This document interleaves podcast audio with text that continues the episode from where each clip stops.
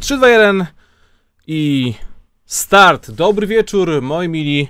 Witamy wszystkich na e, cotygodniowym, profesjonalnym studio NBA, jak zawsze w każdy poniedziałek o godzinie 20.30. Jesteśmy wszyscy tutaj piękni, naszykowani i gotowi na odpowiadanie, e, żeby by poodpowiadać na wasze pytania oraz żeby wytłumaczyć się z typów, które jak się okazało nie do końca się sprawdziły. Cześć Bartek. Cześć Łukasz. Ale niektóre się idealnie sprawdziły i wywindowały mnie mimo średniej edycji w NOI do całkiem przyzwoitej pozycji na sam koniec, ostatnim rzutem na taśmę. To w takim razie... Wiesz czemu? No. Bo miałem Clippers w siedmiu. Miałeś Clippers w siedmiu, ja chyba miałem w sześciu. Teraz, teraz tak możemy mówić, bo po dwóch pierwszych meczach Clippers już byliśmy tacy trochę niepewni, że tam się mogą podzielić jakieś niesamowite rzeczy. przed serią tak. Przed Ale serią przed serią tak. zwycięzców. No bo to jest tak. Przed serią głosujemy na faworytów, prawda? Dlatego głosowaliśmy na takie drużyny jak Philadelphia 76ers, Los Angeles Clippers, Utah Jazz, Los Angeles Lakers. Ja głosowałem też na Portland. A, no cóż. No, dla, mnie nie było, nie, dla mnie nie byli oni faworytami. No Ale cóż. już gadaliśmy o tym. No cóż, to jest sezon Portland, no. No cóż. Y, o Portland dzisiaj dużo pogadałem, bo tam się szykuje drobne trzęsienie ziemi. W sumie zaczęło już, już tam lekkie mm, wstrząsy sejsmiczne się pojawiły, a będzie ich jeszcze więcej. Ogólnie powiem wam, moi drodzy, że dzisiejsze studio może potrwać nawet więcej niż dwie godziny, bo nie dość, że musimy opowiedzieć wam, jak ekscytujące były końcówki pierwszych rund playoffs, to w dodatku zaczęły się już, znamy już pary drugiej rundy playoffs, już wiemy co i jak, już nawet dwa pierwsze mecze się odbyły, a w międzyczasie dostaliśmy jeszcze takie szokujące informacje, jak na przykład, no cóż, e, w Boston, w Bostonie, w Bostonie dzieją się naprawdę bardzo fajne rzeczy, Bartek. Oraz nowe kontuzje. Oraz Niestety. nowe kontuzje. Brad Stevens Brad Stevens ja stwierdził, Brad Stevens, Brad Stevens stwierdził, że teraz nie będzie trenerem, że teraz będzie GM-em, zajmuje miejsce danego Angela. E, że się wypalił, i... a jest ile ma, z 10 lat więcej niż ty. Wydaje mi się, że nawet nie. No nie wiem. Dobra, po kolei. To jest profesjonalne studio NBA, fajnie, że jesteście. Zapraszamy wszystkich do zostawienia kciuka w górę, do pisania na czacie, do pytania, tam czasem się odnosimy. Nie ukrywamy, że w większej części dzieje, ale i tak z reguły i tak bardzo dużo wam opowiadamy, co się dzieje w NBA, więc pośrednio bądź bezpośrednio na te pytania wam odpowiadamy. Eee, Bartku, może zacznijmy od tego, skoro to i tak będzie długie studio i mamy dużo rzeczy do obgadania, to może po prostu na szybko obgadamy sobie te serie, które powiedzmy y, na łańcuchu emocji zajmują zaszczytne ostatnie miejsce. No Czyli szkoda Waszyngtonu. No szkoda Waszyngtonu, no właśnie szkoda Waszyngtonu. Skąd wiedziałeś, że akurat o nich? Okej. Okay. Tak, szczeliłem. No cóż, e, jeden, jeden, jedno jedyne zwycięstwo, jakie wyrwali, to wtedy, kiedy Joel Embiid się połamał i zszedł pod koniec pierwszej kwarty. To ładnie, że wtedy udało mi się to wyrwać, to był tak zwany mecz o honor, ale no cóż, e, wszystko zamknęło się w pięciu spotkaniach, Joel Embiid e, dalej nie grał i po prostu Philadelphia 76ers się całkowicie ogarnęła i tu jest taka ciekawostka, którą wyszperałem, nie wiedziałem tego, dopiero dzisiaj to gdzieś tam przeczytałem. Przed tym meczem Seth Curry oraz Ben Simmons grali ze sobą w Warzona tak po prostu w ramach chillu, żeby tam troszkę się odchamić, odstresować, pokrzyczeć w internecie. I w, tra w trakcie grania w tego Warzona Ben Simmons powiedział Sefowi, słuchaj, umówmy się, że ty rzucisz 30 punktów, ja zrobię triple-double i przejdziemy w tym meczu, już po prostu wygramy, przejdziemy do drugiej rundy. I co się stało? Seth Curry rzucił 30 punktów, Ben Simmons zrobił triple-double i Philadelphia przeszła do kolejnej rundy. Także... To studia jest o tym, że Ben Simmons jest geniuszem koszykówki? jest geniuszem koszykówki, jest jasnowidzem. Naprawdę tu, tu, tu, tutaj przeogromny props dla niego. Chociaż oczywiście nie można zapomnieć też o Tobiaszu, który zdobył 28 punktów. Tobiasz, przyzwoity zawodnik. No cóż, coś, coś, coś, coś tu można więcej dodać na temat y, tej serii? Oprócz tego, że od początku wiedzieliśmy, jak to się potoczy? A pff, kontuzja Embida, co sprawiło, że w, tak sobie dzisiaj sprawdziłem w głowie, może się pomyliłem. Mhm. E, została tylko jedna drużyna, która jest zdrowa w tym momencie w playoffach. Dla mnie to jest highlight tych playoffów. Tylko Utah Jazz, o ile się nie mylę, Utah Jazz są zdrowi. Chociaż Mike Conley tam też coś tam nie domagał, ale załóżmy, że ma grać, więc Utah Jazz są jedyną zdrową drużyną w playoffach w tym momencie. Philadelphia 76ers była drugą. Pomijając te, które odpadły, bo jeszcze Portland był zdrowy, ale już mm. Portland z nami nie ma. A w Los Angeles Clippers to w sumie kto tam jest? Tylko Ibaka. Ibaka. Ibaka. Mhm. Właśnie. Ibaka nie, nie no, powiem ci, że po tym szoku, nie ukrywam chyba dla wszystkich, e, gdy Los, An Los Angeles Lakers odpadli, kiedy się okazało, że bez Antoniego Davisa ta drużyna już po prostu nie ma prawa istnieć i Phoenix Suns dokonali, wow, naprawdę szokującej rzeczy, wychodzi na to, że ja nie mam tutaj już takiego pewniaczka do zdobycia mistrzostwa. Jeszcze w pierwszym meczu e, Brooklyn versus Milwaukee Bucks e, James Harden naciągnął też pachwinę, czy coś takiego, kontuzję, Ścięgno podkolanowe. Ścięgno podkolanowe, czyli kontuzję, z której też tam wcześniej się leczył. I wiesz, no kolejny zawodnik, e, bardzo istotny zawodnik w rotacji, który odpada i wiesz, zaraz naprawdę się Ja może skończyć tak, że Utah Jazz, naprawdę się może to skończyć tak, że Utah Jazz zdobędą mistrzostwo, Bartek. Tak. Ja naprawdę, y, o ile ze wschodu dalej wydaje mi się, że no, w finale NBA zagra ktoś z pary Milwaukee i Brooklyn, Mhm. to z zachodu to ja nie wiem teraz.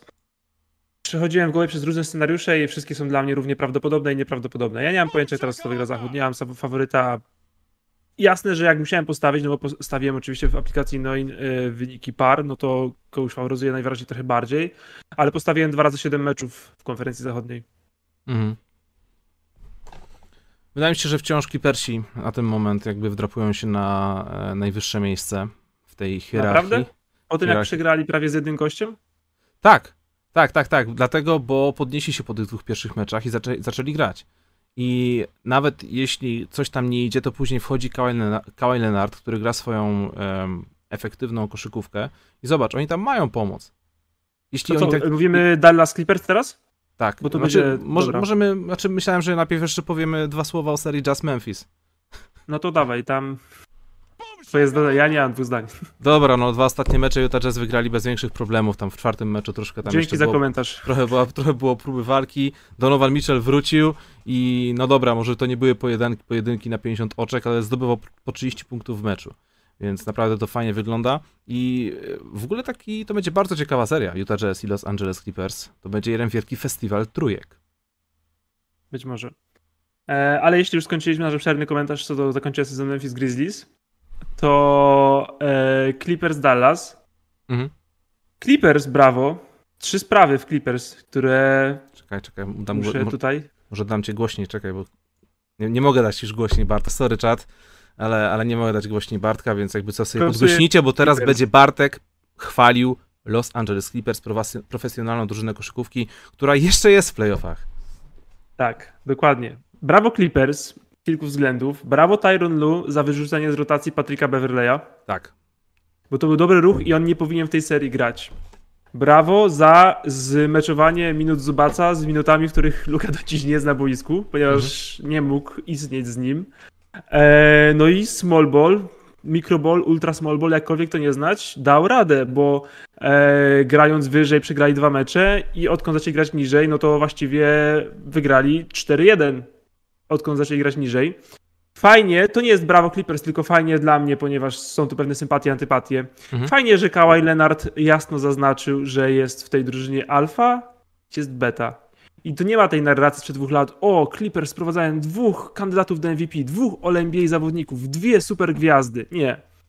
Jest jedna super gwiazda i jest jeden pomagier i Kawhi bardzo, bardzo wyraźnie w tej serii zaznaczył, kto musi być pod grom, kto, e, kto, kto po prostu musi brać na siebie więcej odpowiedzialności, żeby ta drużyna szła dalej i on to zrobił, wziął na siebie tę odpowiedzialność. Mecz numer 6 genialny, mecz numer 7 świetny, e, skuteczności nieprawdopodobne, jak jeszcze na początku e, po prostu jechał ich pod koszem, to odkąd Rick Carlisle wstawił Bobana do, do, do, do, do, do, do, jakby do gry w ogóle, do piątki, to, to zaczął Kawhi dziabać z pół dystansu za trzy, dużo ciężej walczył, żeby bronić Lukę Doncicia.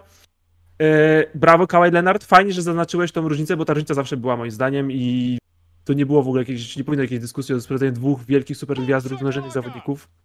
Paul George to jest być może druga, jeśli Clippersi wygrają, jeśli nie, to myślę, że raczej bliżej trzeciej opcji mistrzowskiej drużyny, e, ale może się będę mylił, bo zagrał też kilka niezłych meczów, chociaż jak napisałem na Facebooku, moim zdaniem trochę, wciąż trochę pielucha i nie widziałem tutaj, żeby tej pieluchy kompletnie nie było, e, ale to już można oceniać indywidualnie oczywiście. Trzecia sprawa, Luke Kennard i Marcus Morris, czyli te krytykowane kontrakty, zagrały im, zagrały im koszykówkę i trochę im Mhm. dupy uratowały. I, i, I ten Luke Kennard, y, odkopany w trakcie serii kosztem Patryka Beverleya, którego krytykowaliśmy wielokrotnie, e, nagle stał się jedną czwartą ławki. Plus to ich odkrycie Terence Mann, grający, zdobywający punkty. Super historia tego chłopaka. To jest zarąbista sprawa, że kogoś takiego znaleźli. To taki właśnie talent Horton Tucker Clippersów. E, plus przyznanie się do błędów w trakcie sezonu, że tego rondo trzeba jednak było podpisać i to praktycznie była ich ławka i te takie właśnie roleplayers, y, punkty od, od, od, od zadaniowców, no to właśnie byli oni. Morris, Kennard, Transman, więc fajnie, że to im zagrało. A, no i utrzymali presję. I Game 7 było przecież no, wysoko punktowane, a raczej Game 7 to są mecze, w których wszyscy mają pieluchę i jest 79-73 i jest, wiesz, 3 na 30 za 3. Nie było tak. Clippers zagrali bardzo dobry mecz w Game 7 i to naprawdę świadczy o pewnej absurdności psychicznej oraz zbudowaniu jakiejś drużyny. Brawo. Bardzo, bardzo ładny wywód.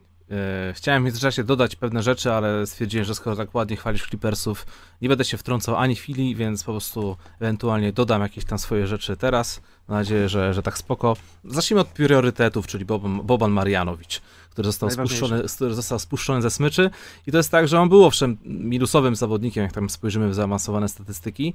I faktycznie, na przykład w meczu numer 6, kiedy Kawhi Leonard już się odpalił, rzucił te swoje 45 punktów na kosmicznej skuteczności, no to wtedy może ta obecność Bobana nie była jakoś mega znacząca, no bo Kaj po prostu palił, palił tam z daleka i to wpadało, ale w meczu numer 5, w tym meczu, w którym Dallas wygrali, wejście Bobana całkowicie zburzyło rytm gry Los Angeles Clippers. Kawhi 20 punktów, em, to tu jeszcze Paul George 23 punkty.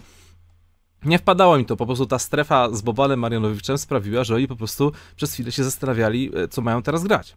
I dopiero ogarnęli to w kolejnych dwóch spotkaniach, więc to jest ta jedna rzecz, chciałem po prostu mega strasznie pochwalić Bobana Marjanowicza, który przynajmniej w tym jednym meczu numer 5 serii Clippers Mavs pokazał, że jest w stanie być zawodnikiem, który naprawdę pomaga w zwyciężaniu. I można było nawet I powiedzieć... I można było powiedzieć, żeby to, że... najgorszym wysokiem. Tak, o tym za chwilę oczywiście również pogadamy. Oprócz zawodników, których ty pochwaliłeś, i tutaj Luke Kennard w ogóle, tydzień temu czy dwa tygodnie temu porównywaliśmy kontrakty do, e, do Davisa Bertansa i mówiliśmy, że Luke Kennard ma jeszcze gorszy kontrakt. No okazało się, że w końcu go wpuścili, zagrał jakieś tam minuty, trafił trzy trójki z pięciu oddanych i wiesz, wow, szokujące. Był tak podpalony tym, że w ogóle zagrał i trafił te trójki, że aż napisał tweeta na ten temat i Los Angeles Clippers to później popchnęli dalej na swoim Twitterze, a z reguły się nie popycha tweetów gości, którzy no, nie wąchają parkietu. Więc tutaj też wielki props dla Luka Kennarda, wielki props dla Reggie'ego Jacksona, Wiesz, mamy tutaj Patryka Peverleya, mamy, mamy kreatora w postaci Kawhi Leonarda, mamy Rajona Rondo, a tak naprawdę to tutaj Reggie Jackson, jak, jak, zaczął się pojawiać na tym boisku, nagle się okazało, że to jest zawodnik, który jest w stanie zdobyć nie tam 12-15 punktów, tylko on wchodzi i robi 25 oczek. I ja, wiesz, i trafia. czwartym, piątym najważniejszym zawodnikiem. No właśnie, to jest po prostu niesamowite. I dlatego Clippersi to wygrali, bo, bo oni tam mieli pomoc wszystkich wokół. W każdym meczu ktoś tam się. Kto, ktoś tam po prostu wszedł, zagrał, zrobił swoje. Nawet tacy goście, jak chociażby wspominałeś, Terence Mann. E, a po stronie Dallas Mavericks? No to wiesz, jedna rzecz. Jeśli widzisz zawodnika, który jest odpowiedzialny za 84% akcji, udanych akcji całego zespołu, a w kolejnym meczu patrzysz, że on tam robi jakieś kosmiczne rzeczy, że nie wiem, jest odpowiedzialny za 77 punktów danego całego zespołu, i widzisz, jak on się tak po prostu męczy. Zresztą od samego początku, jak Dallas promowali sw swoją serię z Mavericks kontra Clippers, ich wejście do playoffów, to nie było to, że to, wiesz, Dallas Mavericks wchodzą do playoffów. Nie, oni zrobili wielką akcję promocyjną, że Luka Doncic jest super bohaterem i on jest, i on jest super hero i będzie grał. Że wiesz, wszystko jest skierowane tylko i wyłącznie na niego i tutaj chciałem dążyć do tego, że jakby ta cała otoczka, że dajemy wolną rękę Luce, bo jest genialnym koszykarzem i on wszystko robi, trochę tak jakby sprawiła, że Kristaps Porzingis był bardzo, bardzo słaby. Bo owszem, zdarza niewidoczny praktycznie. Zdarzały mu, się, zdarzały mu się takie mecze, gdzie miał tam z 10 rzutów do oddania, ale je pudłował, gdzie śmialiśmy się, ty się śmiałeś w perfekcyjny sposób, że nie potrafi nikogo spostować, ale w zdecydowanej większości Krista po prostu stała chcieć pod tym koszem, pod, przepraszam, pod koszem, stała chcieć na narożniku jako takie, załóżmy, nie wiem, 7-metrowe skrzydło i nic nie robił. I w momencie, kiedy nagle się okazało, dobra, obrońca się zagapił, jest jakiś, jakaś zasłona na off-ballu i w ogóle wtedy zetnę pod kosz, no to wtedy raz, dwa czy tam trzy razy udało mu się zdobyć, zdobyć punkty w prosty sposób, bo ktoś się zagapił. Ale tak, to wiesz, to jest gość, który, no dobra, ale co ja mam teraz były punkty asystowane, nie? Po prostu ktoś mu rzucił lob, bo on tak, miał bez Tak, i wiesz, i taki Kristaps Porzingis, no dobra, zostałem tu sprowadzony jako niby, jako niby przyszły superstar, płacicie mi po 30 milionów rocznie. Czemu ja nie mam żadnej zagrywki pod siebie? sensie ja wiem, że Doncic jest ode mnie milion razy lepszy, ale dlaczego ja nie mogę nic zagrać swojego? Czemu mnie w ogóle nie wykorzystujecie? Dzisiaj właśnie pojawiły się informacje e, w kuluarach, że Kristaps Porzingis przyznał się do tego, że jest niezadowolony w swojej roli, że jest niewykorzystywany i w ogóle nie wiadomo, co będzie to dalej, ale wiesz, no, ta seria pokazała, że e, to jest zawodnik, który potrzebuje jakichś posiadań, który potrzebuje najwidoczniej jakiejś motywacji. Nie każdy jest idealnym supportem, nie? Tak, Taki- ale wiesz co, jak rozumiem, że jego frustrację, że może mówić, o jestem nie dość wykorzystywany, ale chciałbym, żeby, to, wiesz co, jak ja bym miał zawodnika w takiej sytuacji, to ja jednak jakbym był trenerem czy managementem, wolę usłyszeć, jestem niezadowolony z siebie, a przy okazji jestem trochę niewykorzystywany, w sensie ja chcę się poprawić, ale też mam nadzieję, że drużyna mnie lepiej wykorzysta, a nie tylko, no wiecie co, no nie dali mi szansy, głupia sprawa, sorry, głupio wyszło, mogę już iść? No tak, no No wiesz, po w Nowym Jorku był pierwszą primadonną, wszystko Mhm. było na niego, był głaskany, był wiesz, przyszłością drużyny i w ogóle. Tutaj nagle był sprowadzony jako druga gwiazda, może jako pierwsza równorzędna i absolutnie nie, nie, nie, nie, nie pokazał też swoją grą, albo jakoś, nie widziałem jakiejś takiej agresji w nim, tak jak mówisz, stał sobie w kącie albo na, siód, na, na, na siódmym, ósmym metrze, no i sobie i tyle. I, i no, wydaje mi się, że on tej powinien pokazać więcej asertywności również, e, ale też drużyna mogłaby więcej jego wykorzystywać, choćby jako po prostu, wiesz, no dwójpółmetrowego JJ Redicka, nie? Przecież może Mhm. po prostu grać na niego sety na rzuty za trzy, na bieganie po zasłonach i tak dalej, szczególnie, że przecież poza Porzingisem rotacja wysokich składała się z czterech innych zawodników, więc tam miał kto stawiać te zasłony. Eee, ale no przed, off- przed off-season Dallas pytanie nie powinno brzmieć, ej, Dallas potrzebują trzecią gwiazdę, tylko ej, Dallas potrzebują drugą gwiazdę. No Tim Hardaway Jr. tą gwiazdą nie będzie. Tim Hardaway Jr. jest takim gościem, który będzie idealną opcją numer 3. Ale grał super Hardaway i w tej Tak. ostatnim meczu meczu się z kontuzją. I kurczę, i to jest właśnie to, ale bo tak jak wszystko chwaliliśmy Clippers, tak ich chwaliliśmy dlatego, że wygrali, nie? I to może, Mhm. wiesz, bo to może dać im, wiesz, e, kopa i taka fala znosząca i w ogóle, ale tak naprawdę to prawie przegrali z jednym gościem. I tak naprawdę byli o jeden mecz zdrowego teama Hardaway Juniora też, żeby odpaść. E, Luka Doncic- To... No, Nie, przerwałem. E, spokojnie, to też było praktycznie puenta. Eee, Luka Doncic, em, też czytałem, dość dużo osób porównuje to do sytuacji z początków kariery Michaela Jordana. Kiedy on robił kosmiczne statystyki, już mówiono o nim wtedy po cichu, że idzie nowe i że to będzie najlepszy koszykarz na w NBA, bądź już jest najlepszym koszykarzem w NBA, ale ciągnął za sobą po prostu wóz z gruzem i trochę to wygląda teraz w postaci Dallas Mavericks. Tak samo się porównuje Luke i Dallas chociażby do, nie wiem, LeBrona Jamesa i Cleveland z tych, z tych okresów, wiesz, 2006-2007, gdzie jak spojrzysz na pierwszą piątkę z tamtego okresu Cleveland Cavaliers, to się będziesz zastanawiał, jak oni wszyscy mają do cholery na nazwisko, nie?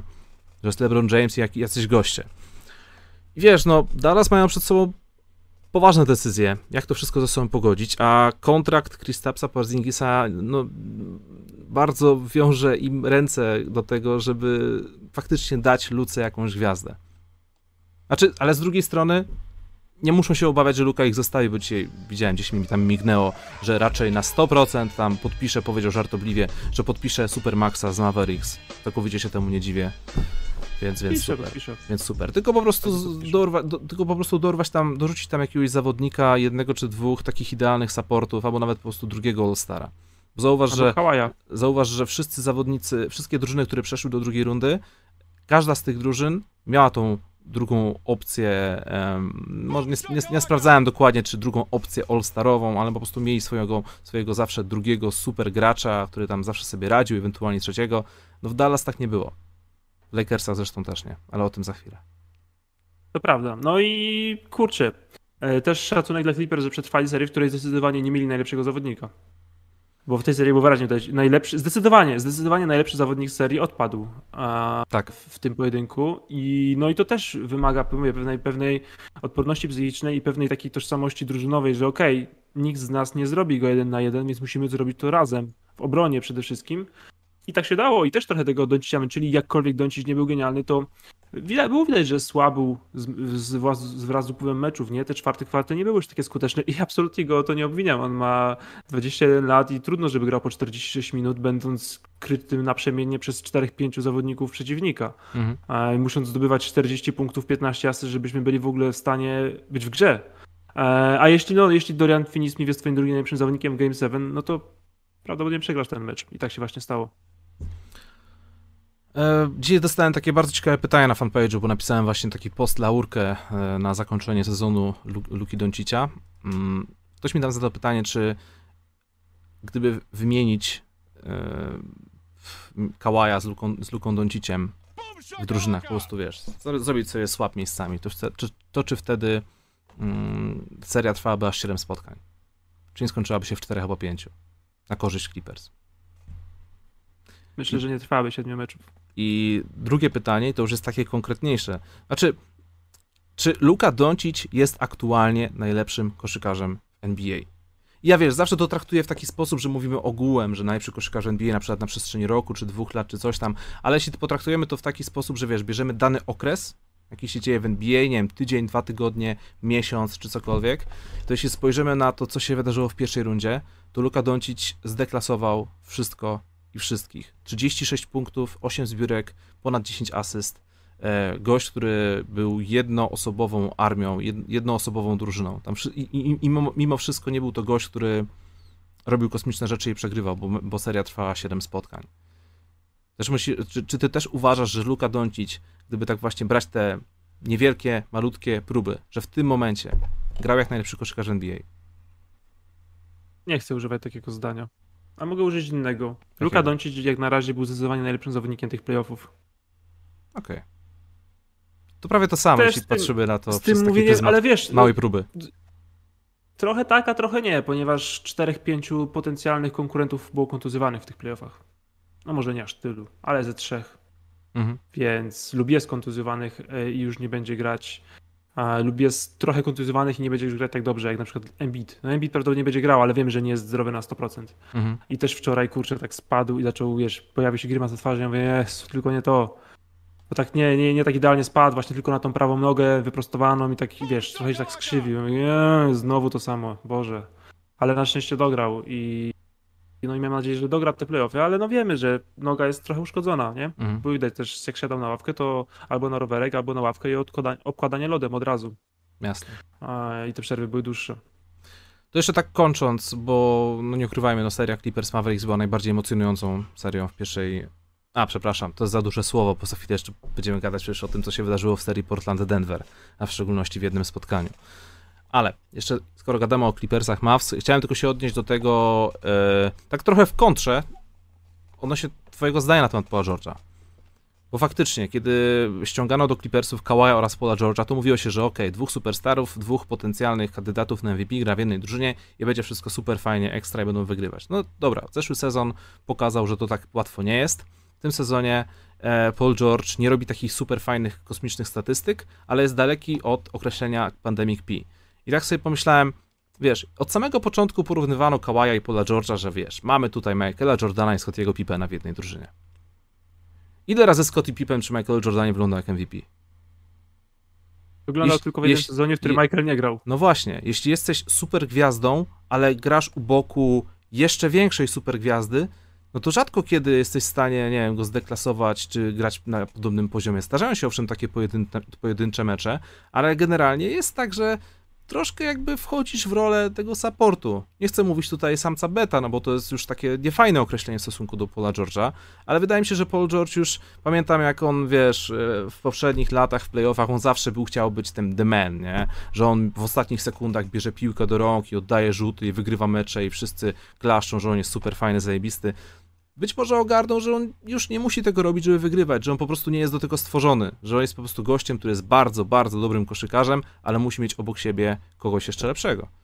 Więc wiesz, jak patrzę na Paula George'a robiącego po 23 punkty, 13 zbiórek, grającego, dającego solidną robotę w obronie, a w ataku na przykład jest końcówka meczu, e, to on nie pali Jana za 3, bo jest, są ostatnie sekundy i trzeba być hero, tylko po prostu widzi, jeśli jest lepsze podanie, lepsza pozycja, to on odda tą piłkę, nie ma z tym problemu, wiesz. Jego e, ego trochę spadło, statystyki przez to trochę też spadły, ale może dzięki temu Clippersi będą wygrywać mecze, koszykówki.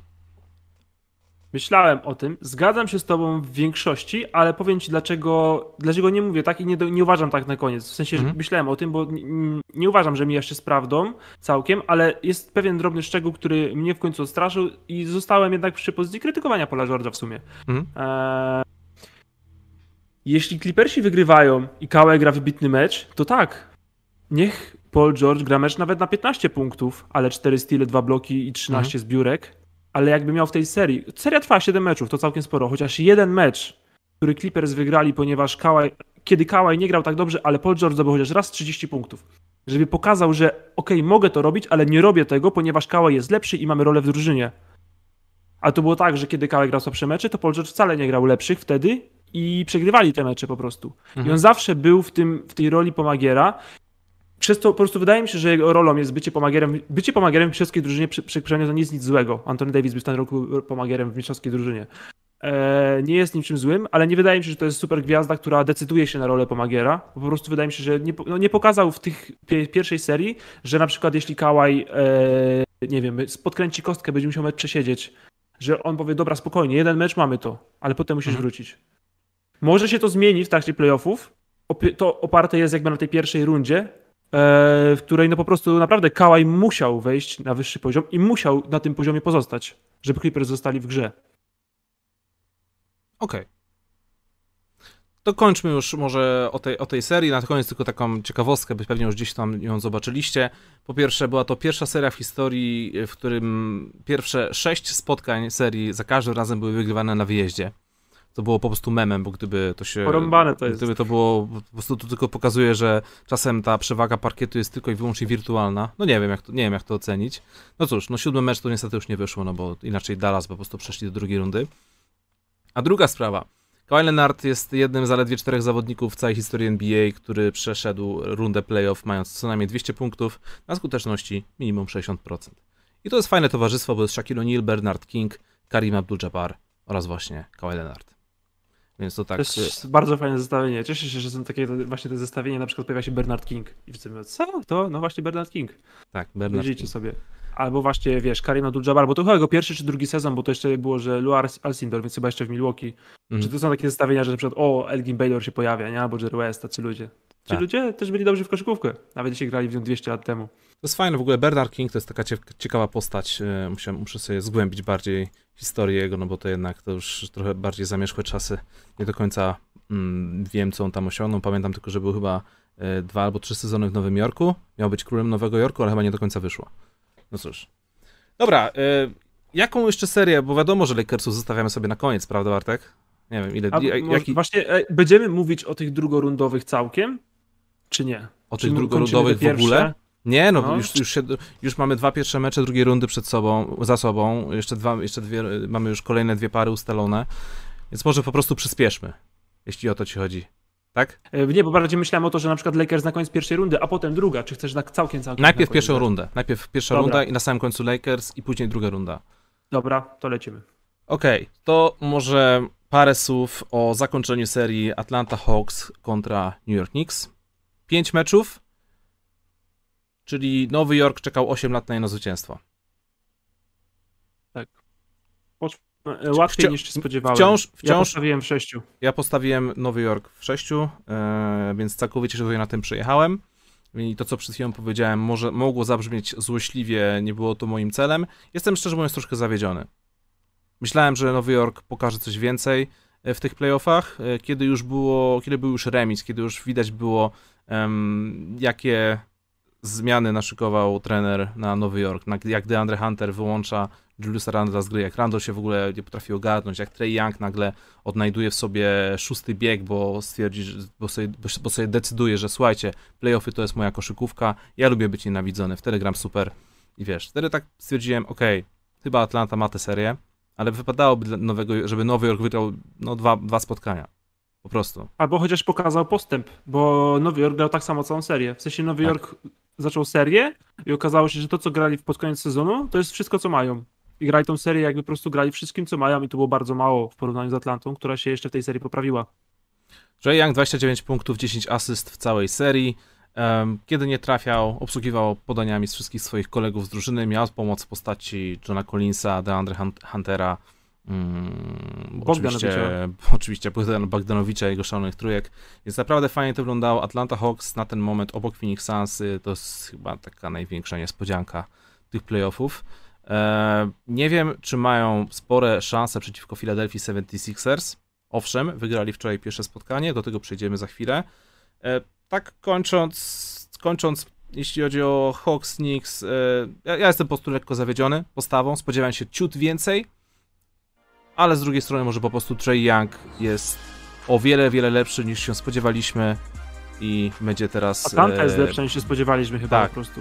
Tak, i, i po prostu Trey Young będzie teraz uznawany nowym Reggie Millerem tych czasów wśród fanów Nowego Jorku. No, to było naprawdę ciekawe, że ta silna, no może nie nienawiść, ale silna antypatia fanów, odczuwalna wyraźnie mhm. względem jednego zawodnika, nie, nie, nie odbiła się na jego grze. On rzeczywiście pokazał, że karmi się tym waszym hejtem, tak. zdaniem, krzykami i daje wam jeszcze bardziej w kość. To było naprawdę coś, bo to też są pierwsze, przecież pierwsze playoffy Trae Younga i Atlanta być może jest lepsza niż myślimy. I tak jak powiedziałeś, może nie ma jakichś super dużych szans z Filadelfią, ale kurczę, nie jest bez szans. Czy to już nie jest spoko? W sensie przez sezonem jasne, że się wzmocnili i w ogóle, ale też mieli kontuzję. W, pół, w połowie sezonu w ogóle to tak nie wyglądało, że, że będziemy mówić o nich. Oni w drugiej śrudzie będą mieli szansę. A teraz dokładnie tak jest. Więc y, brawo dla nich. Eee, fajnie jakby Dadre Hunter wrócił, bo wczoraj nie grał w tym meczu. Total. Aha, dobra, o tym meczu drugiej rundy jeszcze nie, dobra. Eee, z Knicksami. Z Knicksami po prostu to mieli. I, i New York Knicks. Eee, no to w sumie to już trochę mówiliśmy podobnie, jak, jak, jak seria się, się nie skończyła, ale już zmierzała ku końcowi. E, dla mnie to dobrze, że to jest wiadro kubeł zimnej wody, że przed dawaniem wszystkich pieniędzy świata Juliusowi Randlowi mhm. a skład potrzebuje wzmocnień, ale jest tam potencjał.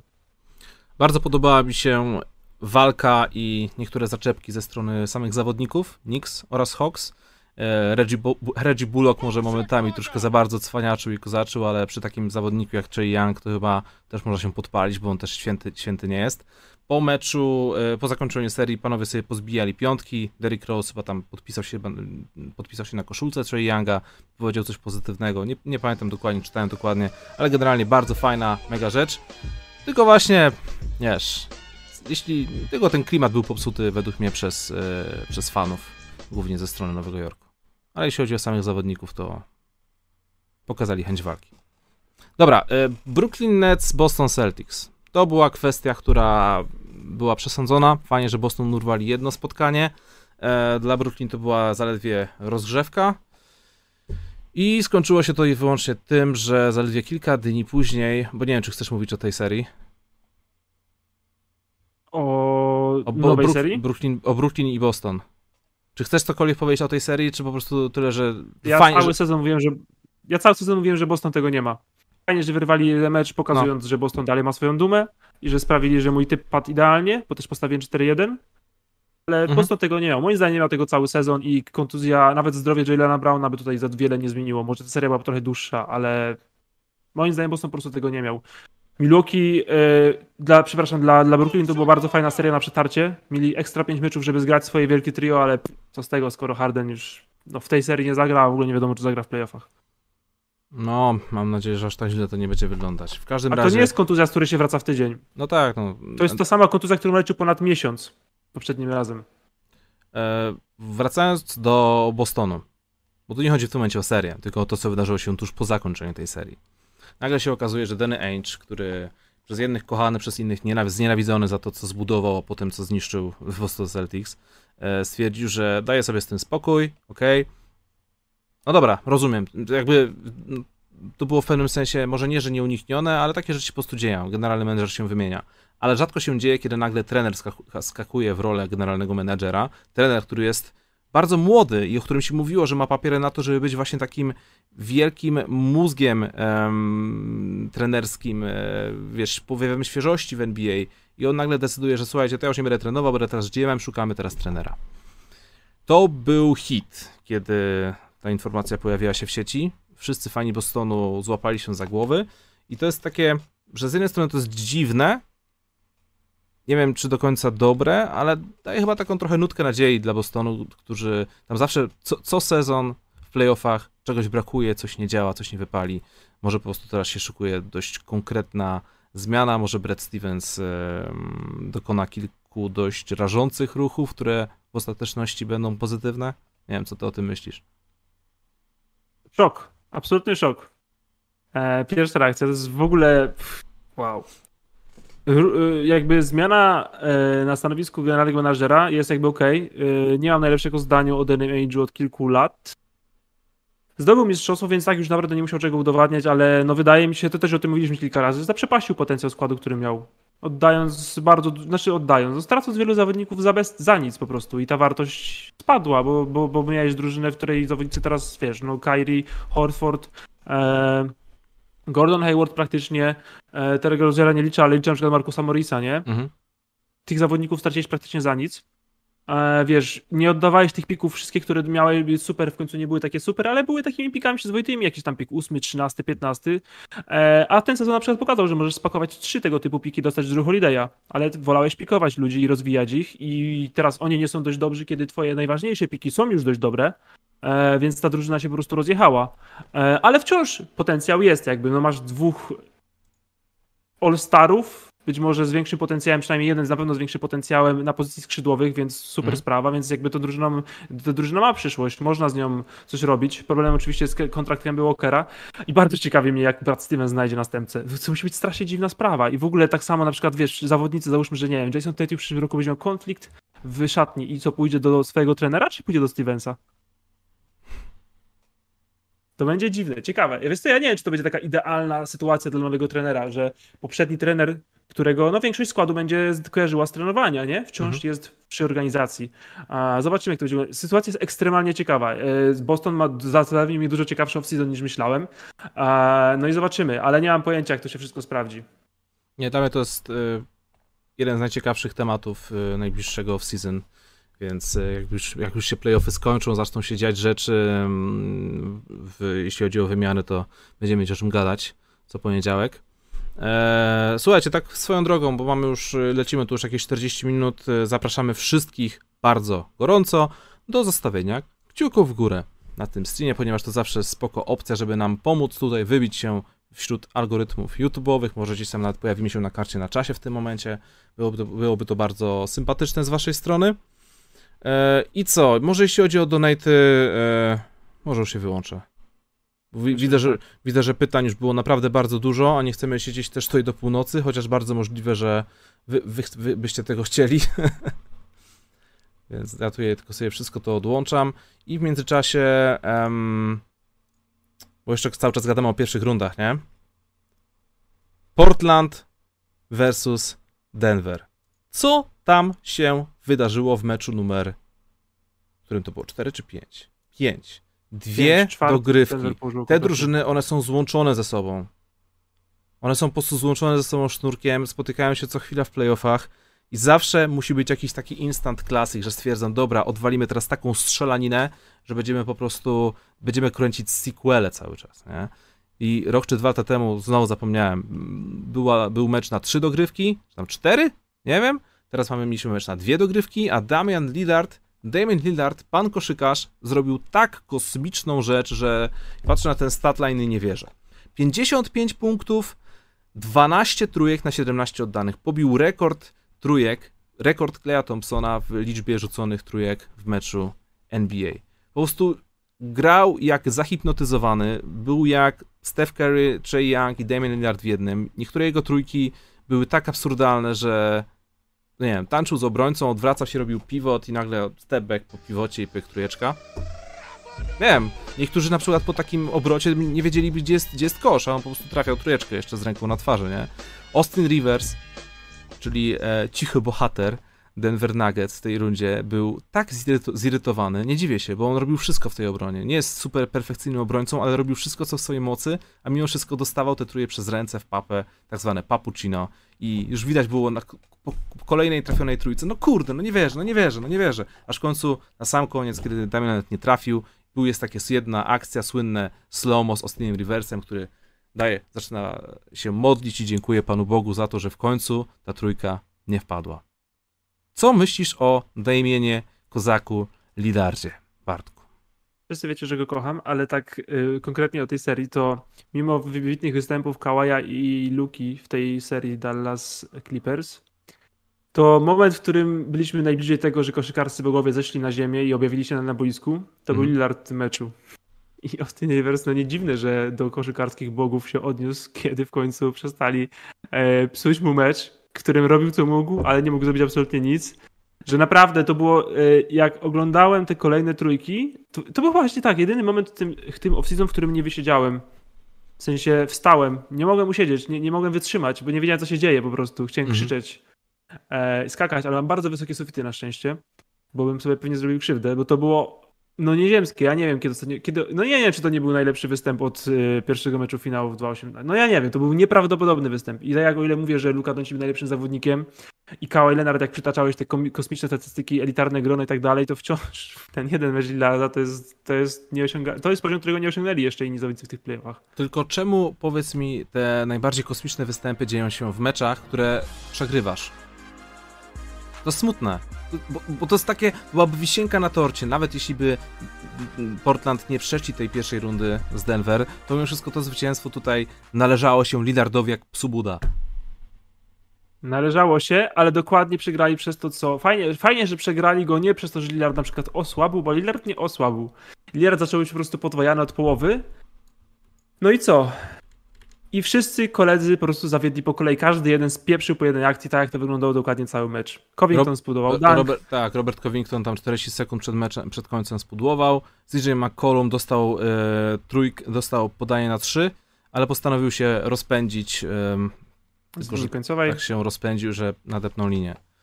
No. Wiesz, wiesz I po prostu spieprzyli po kolei wszyscy. No to was straszne. Ja nie mógłbym spojrzeć, jak po takim meczu, nie mógłbym spojrzeć Lillardowi w twarz w szatni, jakbym był jednym zawodnikiem Portland, który był na boisku.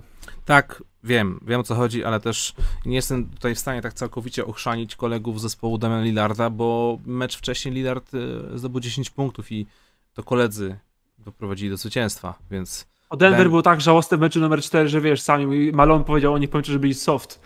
A Jokic No. no. że to się nigdy nie może powtórzyć, więc to też takie no, ale kurczę, wiesz o to chodzi, że tam nie potrzeba było dużo Lillardowi w tym meczu. Naprawdę, No miał tam prawie ale, wszystko. o, ale wiesz, pomijając Lillarda, ogółem to był mecz, to był mecz, który pokazywał szalenie skuteczną koszykówkę. Obydwie drużyny, właśnie sobie tutaj sprawdzam, miały skuteczność na poziomie 46-48%, w tym 44-46 za 3 punkty. Jeśli grasz tak długi mecz, jeśli Lillard gra 50 minut i są w ogóle dwie dogrywki, no to wiesz, w pewnym momencie się męczysz i te rzuty nie wpadają, no nie wiem, po prostu już, już się celownik rozregu- rozregulowuje i w ogóle, no nie tutaj. Ten mecz można obejrzeć od początku do końca i wszystkim się działo. To było naprawdę ładne. Koszykówka jest To fajna. naprawdę ładne.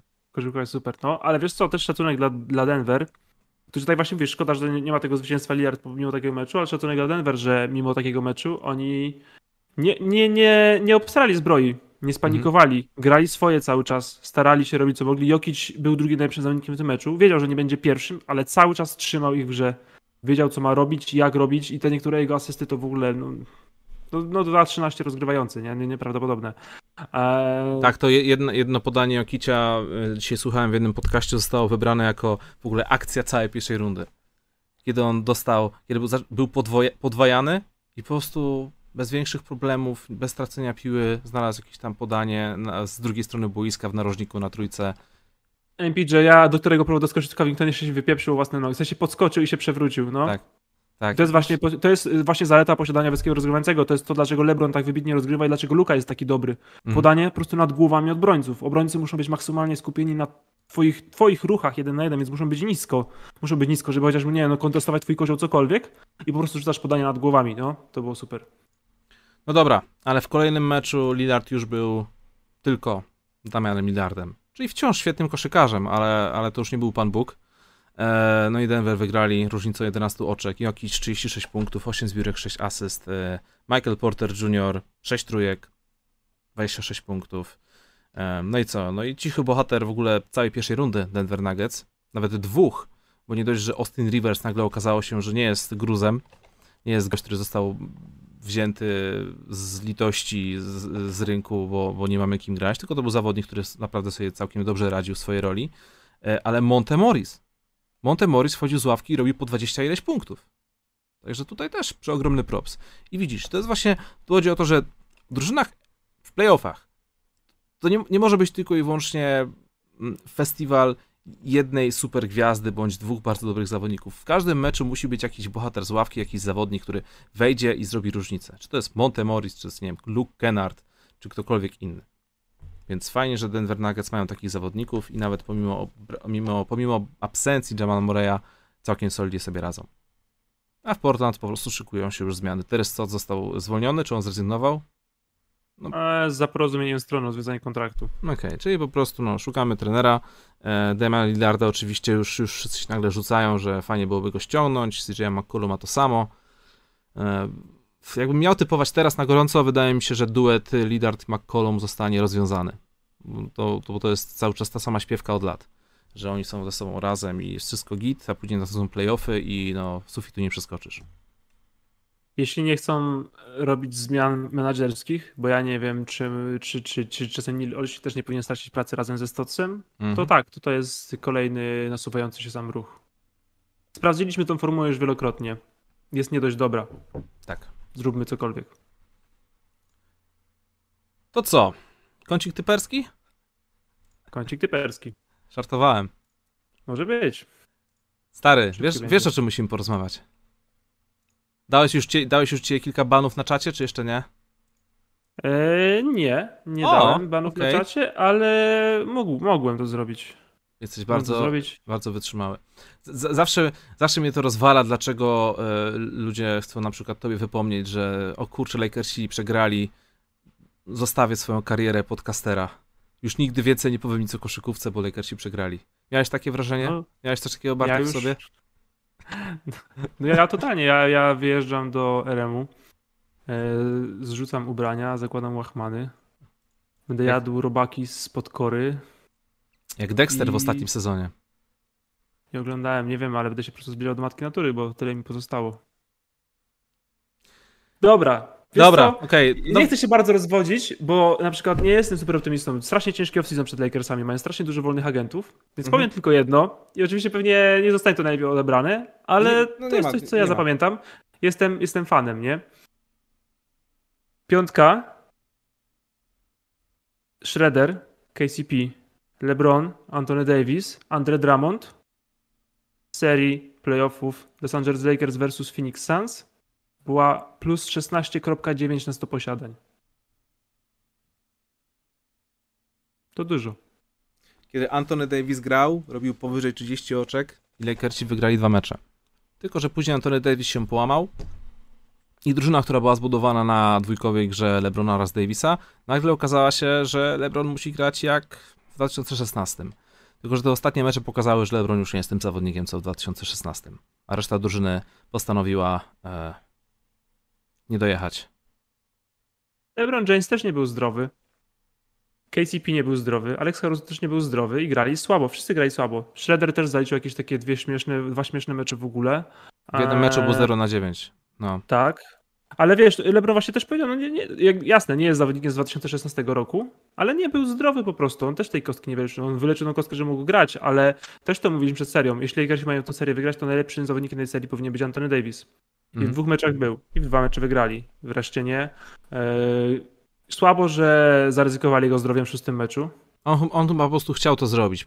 Wierzył, że wiesz, no Lakersi byli na ostrzu noża i on chciał po prostu pomóc swojej drużynie. Więc spoko, ale ostatecznie bardzo głupio z jego, z, z jego strony. W sensie, wiesz, bohatersko, bohatersko, ale głupio. Często o tym mówimy, nie? Głupio. Bo bardzo możliwe, głupio. że przez to kontuzja się pogłębi i no, biorąc pod uwagę to, jak dużą e, historię kontuzji ma Anthony Davis, to może wyglądać nieciekawie na przyszły sezon. Mogło się to bardzo źle skończyć. Nie skończyło się na szczęście, w sensie nie ma jakichś takich yy, raportów, że ten coś strasznego mm -hmm. się stało, ale, ale głupie. Ja, nie, ja bym tego nie zrobił. Ja myślałem o tym kilkakrotnie i też myślałem, że no to raczej zrobić jakieś zmiany w line-upie, wiesz, ja bym wstawił Caruso na przykład, coś takiego. E, ale, ale, ale nie, nie, nie, nie, moim zdaniem to był błąd, ryzyko, ryzyko zdrowia Antonego Davisa. E, no i co, w sumie to tyle. No, drużyna która też nie była zdrowa, bo przecież Chris Paul miał, miał, miał, problemy, ale mm. grała cały sezon razem. Bo przez cały sezon Phoenix Suns byli zdrowi, ich w sumie ominął, ominął wirus. Yy, nie całkowicie, ale jako jeden z drużyn, który powiedzmy łagodniej potraktował, więc grali świetny sezon, grali cały czas razem, grali równo. Szósta obrona sezonu regularnego. I zrobili to.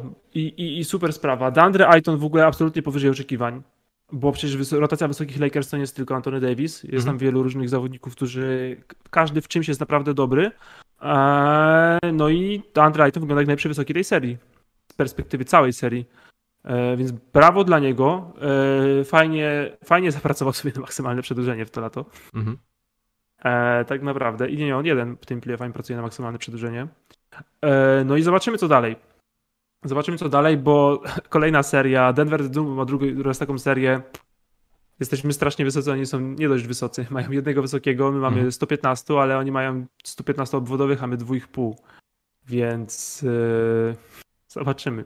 Przed Ja- Lakers bardzo ciekawe lato, które się skończy najpewniej ogromnymi wydatkami i na pewno nie skończy się utrzymaniem tej drużyny, ponieważ tych zawodników jest po prostu za dużo. No i zobaczymy, niech się wykurują. Fajnie dzisiaj poszedł raport, że Davis i LeBron nie pojadą na igrzyska. I dobrze, o to chodzi. Narzekam na te igrzyska już od kilku tygodni. No i co? Moim zdaniem Lakers to była drużyna, która mia miała mistrzostwo w tym sezonie, jeśli byłaby zdrowa, nie byli zdrowi. E, Phoenix Suns gra dalej i absolutnie nie jest bez szans, bo tak jak powiedziałem, nie mam pojęcia, kto wyjdzie z zachodu i nie skreślam żadnej drużyny. Mimo wszystko. Okej. To Ja jeszcze chciałem powiedzieć parę słów o Lakersach, a w zasadzie nie o Lakersach. Ponieważ w momencie, kiedy... Albo nie, dobra. Chronolo... chro- chor... Chronologicznie. Mecz numer 5. To było żałosne. Phoenix wygrywają 30 oczkami, robią deklasację. e, LeBron gra po prostu na poziomie człowieka, co było zdecydowanie za małe dla niego. Reszta Lakersów nie dojechała na mecz. E, Devin Booker fajnie. Lakersi 16 strat. Phoenix Suns zaledwie 4, ok. Ale mecz numer 6. Mecz numer 6 Phoenix Suns, Phoenix Suns wygrali 113 do 100. No i to było też zamknięcie serii. Lakersi odjechali z kwitkiem. LeBron James 29 punktów, 9 zbiórek, 7 asyst, czyli solidnie jak na LeBrona, ale jeśli są playoffy, to oczekujemy od niego bardziej na, czegoś na poziomie 51-8-8 na przykład, prawda? No niestety nie wyszło. Chcieliśmy to zobaczyć, nie wyszło. Dennis Schroeder rzucił 20 punktów, KCP 19. I ogółem Lakers nie zagrali złego meczu. I mówię tutaj to dlatego, ponieważ po tej porażce wszyscy jak jeden zaczęli jechać po Lakersach, że, że, są przereklamowani, że LeBron James jest stary, Jalen Rose już powiedział, że LeBron powinien iść na emeryturę najlepiej. Wiesz, skreślamy, cancel culture na 100%. 10% popatrzyło na, na koszykówkę i po prostu zobaczyło, że to nie chodzi tylko i wyłącznie o to, że Lakers nie poładołali, tylko Phoenix Suns zagrali wybitną koszykówkę. Phoenix Suns w tym meczu trafiali 51% z gry, w tym 51% z załuku i 96% z linii rzutów osobistych, a Devin Booker odpalił 47 punktów, trafiając wszystkie 6 trójek w pierwszej kwarcie. 6 trójek w pierwszej kwarcie. Wszystkie. Łącznie trafił 8 na 9 i tylko pozwól, że dokończę. Napisałem takiego jednego tweeta, bo wpada mi taka do głowy jedna myśl. Jeszcze dwa lata temu patrzyliśmy na Davina Bookera przez pryzmat takiego chłopaczka, który sobie gra w drużynie, która przegrywa, nie, nie dochodzi do playoffów i będziemy go wspominać jako tego typa, który rzucił 70 oczek e, w przegranym meczu i beka, wow, super, fajnie, ekstra, ale co z tego, skoro nie wygrywasz? Jeśli pierwsza runda tych playoffów, jeśli w ogóle debiut w playoffach jest w pewnym momencie egzaminem dojrzałości w NBA, to Devin Booker zdał to na szóstkę z plusem. Devin, Devin Booker wszedł na boisko, grał przeciwko LeBronowi Jamesowi, zagrał mecz życia, doprowadził do awansu do drugiej rundy. Phoenix Suns jako zespół grali wybitną koszykówkę i nawet przeciętnie slash dobrze grający Lakers to było zdecydowanie za mało. I tutaj po prostu przeogromny props dla Phoenix, dla Bookera, dla połowy zdrowego Chrisa Paula, dla DeAndre Aytona, dla Jay Crowdera, który tam rzucił 18 oczek, dla całej ekipy za to, że się po prostu nie poddali i zagrali świetny basket. Wyda- Tak, tylko- dokładnie. wydaje- Dlatego też właśnie. No. y, Tylko chciałem po prostu, wiesz, tak y, suma summarum tego wszystkiego, że za bardzo skupiamy się na porażce wielkich, zamiast patrzeć na to, że jest ktoś po drugiej stronie i to nie jest tak, że jedna osoba bardziej przegrywa, a druga osoba bardziej wygrywa. Nie, jest po prostu ten zwycięzca i ten zwyci- zwycięzca po prostu odwalił kawał dobrej roboty. I zdecydowanie zobaczyłem ostatnio za dużo hejtu na, na Lakersów, za dużo hejtu na LeBrona Jamesa, a za mało propsów w stronę Phoenix i Bookera. Dlatego teraz chciałem głośno spropsować Phoenix i Bookera. Tyle ode mnie. Tak, dlatego, tak samo właśnie dlatego zaczę, chciałem skończyć swoją wypowiedź właśnie tym Ejtonem i w ogóle, żeby nie było właśnie, że gadam tylko o Lakersach, bo też chodzi o Phoenix. Phoenix zagrali super sprawę i to, co powie, jak mówiłeś, to co chciałem dodać, że to wszystko, co powiedziałeś, te skuteczności, świetne, wiesz, zdobycze punktowe, równa gra i w ogóle, przeciwko najlepszej obronie w lidze. E, I to nie jest znowu, że wyciągam argument Lakers, tylko jeszcze większy props dla Suns, Mhm. bo dla wielu z nich to był playoffowy debiut, no dla Bridgesa, dla, dla Ejtona, dla Bookera, bo to są młode chłopaki przecież. I podołali absolutnie i zagrali naprawdę, w sensie to tak jak powiedziałeś, zagrali świetną serię. Po prostu. Brawo dla nich. E, I oni grają z, z Clippersami. Tak. Nie. Nie, nie, nie, Clippersi grają z Utah, grają z, De- Suns gra z Denver, to jest strasznie trudne, ja nie mam pojęcia. Przynajmniej taką jedną wypowiedź Devina Bookera po meczu e, i wydaje mi się, że, no wiesz, historię tworzą koszykarze, nie? I Devin Booker powiedział, że cały czas w trakcie tego meczu wiem, patrzył na swój tatuaż na przedramieniu, gdzie jest napisane Be Legendary, a to jest tekst, który on otrzymał parę lat temu, kiedy miał okazję zagrać przeciwko samemu Kobiemu Bryantowi. I wiesz, grał w Staples Center, patrzył na te trykoty podwieszone z numerem 24, numerem 8 i po prostu zmotywowało go, że to, jest, że to jest ten moment. Muszę, wiesz, teraz step up i w ogóle jestem kozakiem. I to jest takie trochę zabawne, kiedy pomyślimy o tym, że jeszcze jakiś czas temu chcieliśmy dać Chrisowi Polowi e, przynajmniej wzmiankę, jedno zdanie w, w temacie dyskusji o to, czy powinien być MVP, a to nagle wchodzi Devin Booker i no fajnie, że jest Chris Paul, dobry weteran, pomaga w drużynie wygrywać, ale sorry, ja tu jestem najlepszy, ja tu jestem MVP tak naprawdę. O nie, Booker zagrał fantastyczną serię. I to, to też mówiłem wcześniej w kontekście Paula George'a i Kawaja równości, nierówności. Devin Booker zagrał fantastyczną serię, niezależnie od tego, czy w meczu Paul był zdrowy, czy nie. Możesz powtórzyć, zagrał... Tak, mówię, że Devin Booker zagrał fantastyczną serię, mhm. całą mm. fantastyczną serię, niezależnie od tego, czy Chris Paul był dobry, czy nie. Mm. Bo kiedy Chris Paul był kontuzjowany i grał słabo, Devin Booker wciąż grał fantastyczną serię. Tak jest. Grał całą fantastyczną serię, tak jak powiedziałeś. Okej, okay. zostały nam omówienia dwa pierwsze mecze e, drugiej rundy, kącik typerski oraz parę słów zapowiedzi na kolejne mecze. Więc może po prostu jakoś to sobie wszystko ze sobą połączmy, ale na samym początku drobny off-top z mojej strony, słuchajcie, bo fajna akcja, nie? W ciągu ostatniego tygodnia zrobiliśmy dwie super rzeczy z Kamilem Hanasem. Jeśli ktoś nie wie, ktoś nie orientuje się nic na temat polskiego basketu, no to Kamil Hanas jest e, reprezentantem Polski, wielokrotnym, dwukrotnym mistrzem Polski. Po prostu legenda polskiego basketu, prowadzi też swój własny podcast Strefa Hanasa. Polecam serdecznie. I słuchajcie, w Dzień Dziecka zrobiliśmy z Kamilem Hanasem taką fajną akcję, że weszliśmy sobie po prostu na boiska wrocławskie. Wcześniej tam ustaliliśmy, tam sprawdziliśmy kto gdzie będzie i w ogóle i zrobiliśmy z tego taki Trochę zjazd, trochę rzutówka, trochę konkursy, trochę, trochę tam prezenty rozdaliśmy od Spaldinga, książki od SQN i w ogóle. E, pan Adam zrobił z tego świetną książkę, e, świetną książkę, świetny film z tego zrobił i teraz możecie sobie ten film obejrzeć, wrzucam wam go w tym momencie na czat, więc troszkę wam tutaj pospamuję, żeby wam nie uciekło. Ogólnie super rzecz wychodzenie na boisko do kosza, żeby sobie pograć, nie? Jest to raz lepsze czasami niż oglądanie meczów NBA. Serio, polecam. No i co? No i oprócz tego w sobotę odbył się też turniej Strefa Betonu, druga edycja pod stadionem wrocławskim i tam też było masę ludzi związanych z koszykówką. E, oczywiście Kamil Hanas to organizował. E, byli, był, był, był, był Kacpa, był Paweł Kidoń, czyli reprezentant, jedyny polski reprezentant w drużynie Hardem Globetrotters. Była, była, był zespół rockowy The Bulls Eyes, wrocławskie podróże kulinarne i wielu, wielu innych graczy. Przede wszystkim była świetna koszykówka. Mecz finałowy był tak przekozacki. Mecz finałowy to był dla mnie idealny pojedynek właśnie starych, starych, przepraszam, weteranów polskiego streetballu versus młode koty i dwa, dwa zupełnie y, inne, inne style gry, in, inna w ogóle szkoła, więc też fajna rzecz. Też oprócz wychodzenia na kosza, to polecam również y, jeżdżenie na turnieje streetballowe, też jest fajne. Taki off-top z mojej strony. A teraz myślę, że możemy na kącik typerski skoczyć. Kącik typerski. Jak zakończyłeś 12 edycję, Łukasz? Nie patrzyłem nawet. Nie chcę patrzeć, bo zapomniałem wytypować dwie serie, więc z automatu miałem mniej punktów. Eee, no i co jeszcze? I. Ja też nie wytypowałem Utah z Memphis, no tak. No. I tam po prostu w pewnym momencie e, jakoś tak dziwnie było to zrobione w tych rundach, że wiesz, mogłeś typować, musiałeś przeskoczyć na kolejną rundę, żeby wytypować mecze, kiedy jeszcze byłeś w starej rundzie. Ja w ten sposób na przykład nie wytypowałem pierwszego meczu Milwaukee z, z Brooklynem.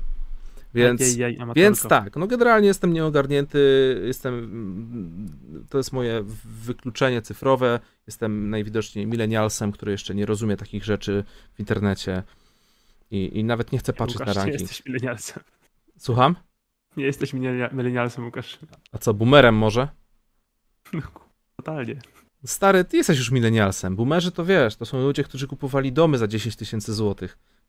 No, nieważne. Dostawali nie będzie... je za książeczki spółdzielcze. Nieważne. Dobrze. Dziękuję Clippers w pewnym sensie, że wygrali tą serię 4-3, ponieważ trafiłem dokładnie wynik serii i wskoczyłem na 92 miejsce w 12 edycji. A nie było tak kolorowo bez tego. Okej. Okay. E, w ja 13 nie jest już tak fajnie. Ja nie będę mówić, które miałem miejsce. Ja nie, ja nie typowałem meczów, po prostu zapominałem o tym, więc, więc dupa. Dla tych, co nie wiedzą, Można wygrać koszulkę Luki Doncicia, czy w ogóle jakiegokolwiek innego koszykarza NBA. Można też wygrać koszulkę Hip Debita, wiem, że trochę gorsze niż Luki Doncicia, ale też spoko. Można wygrać książki od SQN o NBA, e, tylko trzeba się zarejestrować do zabawy. Ściągnąć apkę Noin, dołączyć do mojej ligi, uży, używając kodu BOBAN i po prostu typować mecze playoffs NBA całkowicie za darmo. Za poprawne typowanie zgarniecie punkty, pniecie się w rankingu. Jak jesteście wysoko w rankingu, to wygrywacie nagrody. Jak jesteście nisko w rankingu, to ewentualnie sprawdzacie, czy jesteście lepsi od nas. Jeśli, jeśli, jeśli jesteście naprawdę bardzo nisko w rankingu, to po prostu najważniejsze to się dobrze bawić. Co nie, Bartek? Jesteście wystarczający, pamiętajcie o tym. Tak, jesteście wystarczający. To co? Kącik typerski. Kącik typerski. Z faktu, że akurat. Serie dziś... czy mecze? Wiesz co? Skoro dzisiaj grają Milwaukee i Brooklyn, a pierwszy mecz Milwaukee i Brooklyn już się odbył, to może przy okazji dwa słowa o tym meczu i nasz typ na dzisiejsze spotkanie. Co ty myślisz? Dobrze. Pierwszy mecz Brooklyn wygrali, pomimo tego, że James Harden zszedł z boiska na samym początku, bo to ścięgno podkolonowe, tak? Ścięgno podkolonowe. Okej. Okay. I mimo wszystko Bucks bez większych problemów wygrali z Milwaukee. Bucks, przepraszam, e. Nets. Brooklyn, Nets. E, Nets e, bez większych problemów wygrali z Milwaukee, mimo tego, że grali bez jednego ze swoich zawodników. Irving 25 punktów, Durant double-double, 29-10 zbiórek i uwaga, uwaga, cichy bohater po stronie Brooklynu, Blake Griffin, który już od dłuższego czasu udowadnia, że słuchajcie, ja tak naprawdę żartowałem, to była taka beka, ja jeszcze, ja jeszcze nie jestem aż taki stary, ale teraz wszedł i zrobił 18 punktów, 14 zbiórek i trafił 4 rzuty za 3. Wow, gratulacje Blake. Absolutny bohater meczu. Tak, yy, taki wiesz. Nikt się to nie spodziewał. Taki motywator, yy, wiesz, pokazał serce, pociągnął drużynę i pokazał, że nieważne, że Harden nie wraca. Mhm. Blake Griffin, brawo, nie, to naprawdę świetny mecz Blake'a Griffina był. Eee, to historia, w sumie powiedziałeś historię z jednej strony, ja opowiem historię z drugiej strony. Mhm. Mike Budenholzer graj swoimi najlepszymi zawodnikami w meczu koszykówki, to będziesz je może wygrywał. Mhm. Naprawdę, bo... Fajna recenzja. No, Janis yy, był plusowy zawodnikiem, w sensie Janis na boisku Milwaukee było na plus. I to samo położyło wczoraj mecz Filadelfii z, z Atlantą. O, o tym, o tym, za tak, chwilę, o tym za chwilę pogadamy, stary, bo to, co to Doc Rivers tam zrobił, to... No nie możesz grać tak długo samą ławką, albo w ogóle ławką tak dużo. Jezu, mhm. no masz mecz na styku, są playoffy i jasne, że może tam sobie w pierwszej, na początku, na pod koniec pierwszej, na początku drugiej kwarty chciałeś popróbować, ale jeśli mecz jest dość bliski, to graj swoimi najlepszymi zawodnikami. Chociaż jednym, no naprawdę, to, to, to nie jest takie szokujące. Do Brooklyn potrafi, to zostało ich dwóch i potrafili trzymać praktycznie, no zawsze byli obaj na boisku, zagrali, nie zagrali, łącznie odpoczywali chyba 8 minut, czy tam 10, e, Kyrie i KD, mhm. ale zawsze ktoś z nich był i ciągnął tą grę, a nie, kurczę, możesz zagrać 32 minuty Janisem i być zdziwionym. Mike Budenholzer, yy, zrobiłeś usprawnienie na poprzednią serię po roku, pokaż, że nie potrzebujesz roku, żeby przygotować się do serii. Graj swoimi najlepszymi zawodnikami jeśli chcesz wygrywać mecze koszykówki. Tak, to jest dobry pomysł, żeby w playoffach grać swoimi starterami przede wszystkim. Tak. A przynajmniej gwiazdorami, nie? W sensie jasne, że ta piątka teraz jest trochę zachwiana, bo nie ma DiVincenzo, to też wielka szkoda, ale no kurczę, masz tych może dwóch, może trzech All-Starów, dyskusyjna sprawa, ale powiedzmy, że masz twoich trzech najlepszych zawodników, to kurde, jeden zawsze musi być, a najlepiej nawet dwóch było cały czas na boisku. Potem masz trzech najlepszych zawodników, a potem dziurę. Największa bolączka Milwaukee Bucks to skuteczność bo trafianie rzutów wolnych na niecałe 60% oraz trójek na 20%, to wiesz, przypomina mi to historię z pierwszej rundy, kiedy Drew Holiday powiedział, że oni nie potrzebują trójek, żeby wygrywać spotkania. Sorry, ale przeciwko Brooklyn Nets musicie trafić 15 trójek, żeby wygrywać mecze. Jeśli nie traficie 15 trójek, to nie będziecie wygrywać z Brooklyn Nets, bo oni są tak cholernie dobrzy. Dlatego też, biorąc pod uwagę, z Atlantą, że... Z Atlantą nie wygrasz trafiając tylu trójek, jak nie trafiasz tylu trójek. Tak, dlatego też, biorąc pod uwagę to, że po ostatni, za ostatnim razem, kiedy te trójki nie wpadały, to później e, w tym to był ten słynny mecz, w którym Bryn Forbes wszedł i uskutecznił swoje, swoje mm, ten zrobił sobie improv Stefana Kerego, to mi się bardzo podobało. E, typuję dzisiaj Milwaukee Bucks. Oczywiście overowy mecz, bo w takich drużynach zdobycie 219 to nie powinno być większy, większego z tym problemu. James Harden, Jeff Green wciąż nie będą grać dzisiaj po stronie Milwaukee Bucks. Wszyscy zdrowi, oprócz oczywiście już połamanego DiVincenzo który nie wróci w ogóle w playoffach, więc tak. tak. Ja też mam Milwaukee over. Eee, od razu tutaj jakby zdradzę swój typ na serię. Mhm. Postawiłem 4-2 Milwaukee. Być może trochę się pospieszyłem z sześcioma meczami, że może będzie 7. E, No szczególnie teraz, kiedy przegrali pierwszy oczywiście, ale no nie mogą tak źle rzucać znowu. Tak jak powiedziałeś, sytuacja wygląda bliźniaczo do pierwszej rundy, kiedy też pierwszy mecz był ich najsłabszym i w pierwszym meczu nie trafiali do kosza. Mhm. No i mam nadzieję, że Mike Budenholzer po prostu będzie lepiej reagował w tym meczu, bo Milwaukee wcale nie musiał tego pierwszego meczu przegrać. Mimo świetnej gry Brooklyn, bo Brooklyn zagrał świetny mecz tak naprawdę i w ogóle się nie... Super było to, że e, Harden zszedł i w ogóle nie było po nich widać, że dali, wiesz, nie dali sobie poznać w ogóle, co się stało. Mhm. Zagrali swoje, a Milwaukee, no, no nie wiem, mówię, no muszą, no nie, no ja nic muszę grać. Jak, nie, jak przegrają, a zagra znowu mniej niż 40 minut, to będą pochodnie, widły, psionowe kołki i tłum wściekłych yy, ludzi nie z miasta pod, pod, pod, pod, pod halą, bo, bo powinny być. E, Mam Milwaukee over, mam nadzieję, że to ogarną, bo kurczę, no jeśli przegrałem ten mecz, to może nie będzie serii, której, którą, na którą tak sobie ostrzymy zęby, bo wydaje mi się, że na wschodzie już lepszej serii niż ta nie będzie. Po pierwsze, spójrz na zegarek. Tak. A po drugie, typowałem zwycięstwo 4 do 2 e, Brooklyn Nets e, w tej serii ze zdrowym Jamesem Hardenem. Jeśli Harden nie będzie grał, no to typuję 4 do 3, ale wciąż dla Brooklyn Nets. Wydaje mi się, że A jednak to doświadczenie ze strony Duranta, Irvinga, e, a nawet takie pojedyncze wystrzały takich gości jak Blake Griffin e, mogą zrobić robotę. Może, Jace, może Joe Harris za chwilę się pojawi i odpali 10 trójek. Na pewno się pojawi. Wiesz, po prostu Milwaukee Bucks mają świetną obronę, mają dobrych zawodników, e, ale, ale w pewnym momencie łapiesz się na tym, że nie jesteś w stanie przykryć czterech rzucających za trzy świetnych zawodników jednocześnie na boisku. I jeśli oni, jeśli Brooklyn będą mieć gdzie odpalą 40 trójek i wpadnie, nie wiem, 18 z nich, a to jest bardzo możliwe, to sądzę, że Milwaukee nie będą mieć na to odpowiedzi. Teraz już niekoniecznie. Ja jest, jestem ciekawy, czy teraz będzie ten czwarty zawsze dobrze, świetnie rzucający. Trzech będzie na pewno. Mhm. Eee, no zobaczymy. Ja obstawiam tutaj Milwaukee.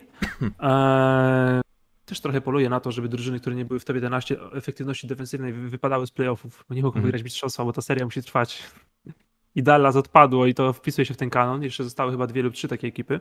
Mhm. Eee, no nie wiem. Ja tutaj chyba po prostu bardziej wierzę w Janisa, z tego co słyszę.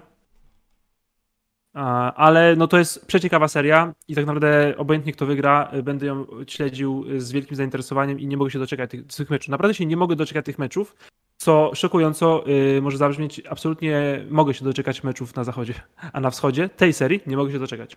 I po wczorajszym meczu Waszyng- y, Philadelphia z Atlantą też się nie mogę doczekać drugiego meczu. O tym za chwilę. W takim razie jeszcze Konferencja zachodnia hu. Dzisiejszy mecz Denver Nuggets, e, Phoenix Suns. To będzie ich pierwsze spotkanie w tym sezonie, w, tym sezonie, w tych playoffach. Em, jaki jest twój typ na tę serię?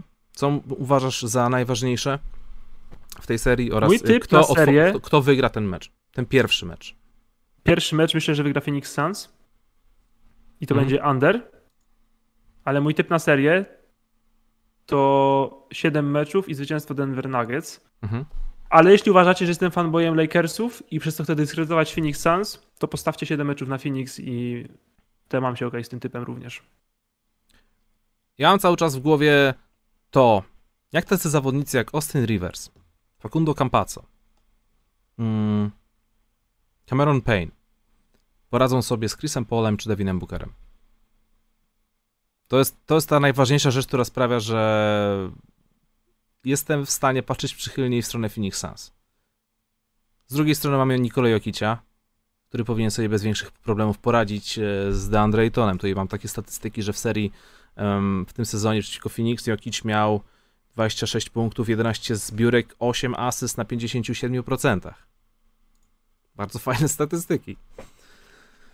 Nie wiem, ciężko jest mi tutaj cokolwiek wytypować, bo to jest pojedynek silnego backcourtu z, e, z no po prostu z, Miażdżącą przewagą frontcourtu. z miażdżącą przewagą frontcourtu, nie? Tylko Wiesz co, y, ja rozumiem jak Montemoris i Cam- Campazzo mają biegać za Bookerem i Chrisem Polem, ale pierwsza runda pokazała, że w niektórych meczach mogą sobie w miarę radzić. Mhm. Ja chcę i bardziej, okej, w sensie obie jakby te sytuacje są właśnie o to chodzi. Jedna drużyna ma przewagę backcourtu, druga frontcourtu. I wydaje mi się, że taka bardziej nieuchronna jest ta przewaga frontcourtu, ponieważ widzieliśmy, co Jokic zrobił z Nurkiciem. I Deandre Ayton też jest tylko jeden. Za nim to są udawani piątki, to jest Saric i Kamiński. To Mhm. nie są centrzy, to nie są piątki. I tak naprawdę to wydaje mi się, że jeśli DeAndre Ayton będzie miał problem z utrzymaniem się na boisku, ze względu na problem na fauly, to Suns chyba powinni po prostu iść small ball, bo wciskanie kolejnych centrów i udawanie, że możemy grać dalej swoje chyba nie ma sensu, no bo jeśli Ayton nie będzie mógł na boisku się utrzymać, to Saric nie zrobi tego tym bardziej. Po prostu. Eee, Dzisiaj druga sprawa, A, so, sorry, okej. druga No. sprawa, myślę, że Nikola Jokic będzie najlepszym zawodnikiem tej serii. Na tym jakby mój typ zawiera w sobie takie zdanie, w sensie myślę, że Denver wygra w siedmiu, ponieważ między nimi Jokic będzie najlepszym zawodnikiem w serii. Jeśli uważacie, że nie będzie, postawcie coś innego. E, ale ten mecz myślę, że wygra, e, że wygra Phoenix i, i będzie to wynik underowy. To jest mój typ na dzisiaj. Nie mam pojęcia, kogo tu je obstawiać. W sensie e, bardziej zarówno, roz, zarówno umysł, jak i, jak i serducho podpowiada mi Denver Nuggets, ale, ale wydaje mi się, że no, David Booker tak mnie przekonał w tej pierwszej rundzie, że mm, no, mo, może po prostu zrobić przeogromną robotę. Więc, więc Może. ciężko. Ale dobra, niech będzie, że również podpisuje się pod tą serią, nugget, pod tym wynikiem Nuggets w siedmiu. Ale to jest strasznie trudny typ. Ja wcale nie czuję się z nim jakoś super. Okej. Ale dzisiejszy mecz, biorąc pod uwagę, że grają u siebie i są uskrzydleni po pokonaniu e, wciąż obecnych mistrzów NBA, Phoenix. No ja, over. Mhm. Ja mam under, ale też Phoenix. Okej. Przejdźmy na kolejne dwa spotkania, które będą, odbędą się jutro i przy okazji obgadamy też e, pierwszy mecz, co się wydarzyło wczoraj w pojedynku między Atlantą Hawks oraz Philadelphia 76ers. Powiem Ci szczerze, że odpaliłem sobie ten mecz wczoraj. E, obejrzałem, ja też ob- obejrzałem ten mecz salutkuję. ale nie cały, nie cały. Obejrzałem sobie pierwszą połowę, zobaczyłem co tam się dzieje, złapałem się za głowę i poszedłem na kosza. Po czym resztę ogarnąłem, miał... po, po czym resztę ogarnąłem sobie dzisiaj rano. I wydaje mi się, że ten mecz, y, w zasadzie to, co się wydarzyło w końcówce, y, chyba, nie wiem, przekonało mnie, że Philadelphia, że Philadelphia urwie tę serię w sześć, w sześć spotkań. Bo Atlanta rozpoczęła genialnie, a później była taka zmiana, że nie wiedzieli, co mają ze sobą zrobić. No, końcówkę total... Jak, mo- jak, jak można roztrwonić, roztrwonić niemalże 30-punktową przewagę? Masz mecz już w garści i nagle się gubisz. Przecież to w pewnym momencie to już była panika. Iloma, iloma, iloma punktami oni wygrali? 128 do 124? Wygrywasz 30. No. Gdyby mecz trwał dwie minuty dłużej, to byś przegrał. Wiesz o co chodzi? Tak, dokładnie. Jakbyś y, Doc Rivers nie grał piątką samych rezerwowych przez jakieś nie wiadomo ile i by cię nie jechał y, Lou Williams, to byś to wygrał. No to jest, y, wiesz co, pierwsza, pierwsza połowa Atlanty była fenomenalna po prostu, to pięknie wyglądało. Spacing, miodzio, to jest taki spacing, ta drużyna ma po prostu idealny ma spacing, po prostu na skrzydłach stoją albo wybitni strzelcy, albo świetni strzelcy i kreatorzy. Mhm. Na górze Trey Young, no i Kapela, który będzie łapał wszystkie loby w zasięgu po prostu koszykarskiego, koszykarskiego zawodnika. Jak, jak, jak, jak koszykarz może łapać? Absolutne miodzio, ale jak zaczęło się, jak zaczęła pielucha przeciekać, to poszła w pół, przerwała się po prostu doszczętnie i to na wszystkich. To dokładnie to, to, ta końcówka meczu, wiesz co, ja myślałem tak, dobra, ta przewaga, tak jak dokładnie mówisz, ta przewaga jest zbyt wysoka, żeby tam była jakaś końcówka. W sensie nie ma szans, żeby była jakaś końcówka. A końcówka była taka, że no kurde, ja już mówię, Jezu, ten mecz się miał skończyć 5 minut temu, już miałem coś innego robić, już muszę coś innego robić, bo tam miałem coś do zrobienia, Mhm. a to wciąż trwa i oni wciąż psują i wciąż nie potrafią wybić piłki. To była po prostu, to była po prostu młoda ekipa w playoffach. To, to, to, był- to był po prostu książkowy, e- encyklopedyczny przykład, młoda ekipa w playoffach, pierwszy raz. I ja, ja Jezu, wybić piłkę z autu i Kevin Huerter mówi, no nie, no pchają mnie, ej, pchają mnie, trzyma mnie tutaj, zobacz jak mnie trzymał, jejku, no, no nic, 5 sekund. No to nieważne, to teraz rzucę w połowę, może ktoś złapie. Uf, raz Bogdanowicz złapał, uf, raz Trey przeszedł, rzucił lob, ale kurde, ta czwarta kwarta, no to to było jakieś piekło, w sensie, no, no Filadelfia wygląda, możecie sobie stanąć, pokryjemy całe boisko, wy nie możecie Mhm. nic zrobić. No tyle strat, ile oni zaliczyli, to jest jakaś masakra po prostu, to absolutna padaka końcówka. Ja no, końcówki, dawno takiej końcówki nie widziałem źle zagranej przez, przez jedną drużynę.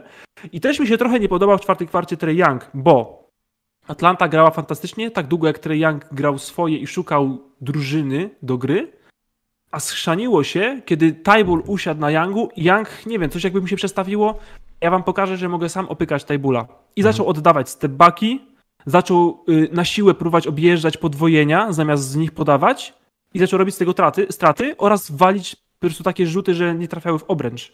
I to było absolutnie beznadziejne, bo przez trzy kwarty Ja nie wiem, czy oni oddali zły rzut przez te trzy kwarty. W sensie tam były, naprawdę były cały czas dobre, wypracowane drużynowe rzuty, czyste trójki, loby albo właśnie jakieś wypracowane pozycje. Ja nie wiem, czy oddali zły rzut przez trzy kwarty, a w czwartej kwarcie to oddali może z trzy dobre rzuty. Kumam. A co myślisz o Joelu Embidzie, który gra z naderwaną łąkotką i robi 39 punktów na tej naderwanej łąkotce? To jest dokładnie to, co chciałem też powiedzieć przy tym, jak mówiłeś o tym, że Milwaukee musi trafić 15 trójek, bo inaczej z Brooklynem nie wygrasz Mhm. i z Atlantą też nie wygrasz, jeśli nie będziesz trafił 15 trójek. I Joel Embiid jest absolutnie fenomenalny i Clint Capella, jak dobrym koszykarzem by nie miał, nie ma nic na niego, ale Joel Embiid gra za dwa. Cały czas za dwa punkty, za dwa Mhm. punkty. A Atlanta gra za trzy. I Joel Embiid wygląda jakby przejmował mecz, a jakby liczyć po punkciku, to przewaga Atlanty rośnie. No tak, na matematyka. Bo trzy to więcej niż dwa. Strasznie Myślisz- niesprawiedliwe. E, myślisz, ale że Embiid? No, myślisz, że Philadelphia dzisiaj wyrówna serię? myślę, że tak. Bo myślę, że Doc Rivers nie jest jakimś rookie i nie zostawi pięciu rezerwowych samych na boisku, a na pewno nie na jakieś 5-6 minut. Bo to, jak rezerwowi położyli ten mecz dla Filadelfii, to to jakaś historia, bo oprócz tego, że Atlanta grała super trzy kwarty, to to, co y, rezerwowe line-upy robiły na przełomie pierwszej i drugiej, to to był żart. No tak, Żart tam, po prostu to, co Filadelfia miała na boisku wtedy. Gdzieś tu miałem tutaj właśnie spisaną taką ciekawą statystykę. Kiedy Philadelphia grała całą ławką rezerwowych, e, to nie zdobyli ani jednego punktu i zrobili 5 strat. Więc... Tak, tak dokładnie. Ale tak, się- tak się zastanawiam, czy Doc Rivers e, zrobił po prostu głupotę, z którą później się ratował, czy może przypadkiem to była jedna z tych e, psychologicznych zagrywek Doca Riversa, czyli słuchaj, dam ci teraz prezent, przyzwyczaisz się do niego, już go prawie będziesz rozpakowywał, ale w momencie, kiedy już będziesz chciał zobaczyć, co jest w środku, to ci go ukradnę, już nigdy go więcej nie zobaczysz. Wiesz co, może, może i tak, może i fajnie, ale ja jakbym miał uszkodzone kolano Embida, to raczej bym nie wydłużał sobie serii o mecz, jeśli nie muszę. Okej, Chcę skrócić, chcę każdy mecz urwać, jaki tylko mogę urwać. I wiesz co, e, bo to nie jest jedyny kwiatek, jaki Doc Rivers zrobił w tym meczu. Inny kwiatek, który Doc Rivers, ja nie wiem, czy się o tym jakoś mówiło szerzej, czy nie, mnie to po prostu uderzyło. To nie wygląda, no może tak, y, cyfr, jakby nie wiem, tam plus minus może nie był taki okropny, ale w pewnym No. momencie na boisku biegał Simmons, Dwight i Matty Stybul. Czy możesz bardziej ułatwić obronę? Stańcie tyłem w trumnie w pięciu i git. I mhm. macie pierwszą obronę w lidze. Nie, nie może takie coś biegać. I z tymi rezerwowymi nie mówię, że ma biegać Embiid, bo mówię wciąż, Embiid nie może grać za dużo, musimy na niego uważać, chuchać, dmuchać. Jeśli rezerwowe ustawienia zawierają Tajbula i lub Dwighta, to niech biega z nimi Tobias Harris. Tobias Harris robił to w tym sezonie, kiedy krzyczeliśmy, kiedy, no nie, my nie, my, ja nie krzyczałem na pewno, pamiętam, kiedy ludzie krzyczeli Tobias Harris do All-Star, to właśnie o to chodzi, że Tobias Harris grał z rezerwowymi, grał fantastycznie i ciągnął te line-upy, bo Tyrese Maxi nie ciągnie rezerwowych line-upów. Tyrese Maxi nie jest nawet Lou Williamsem. Jeszcze, Mhm. może będzie, ale nie jest i nie możesz grać pięcioma rezerwowymi.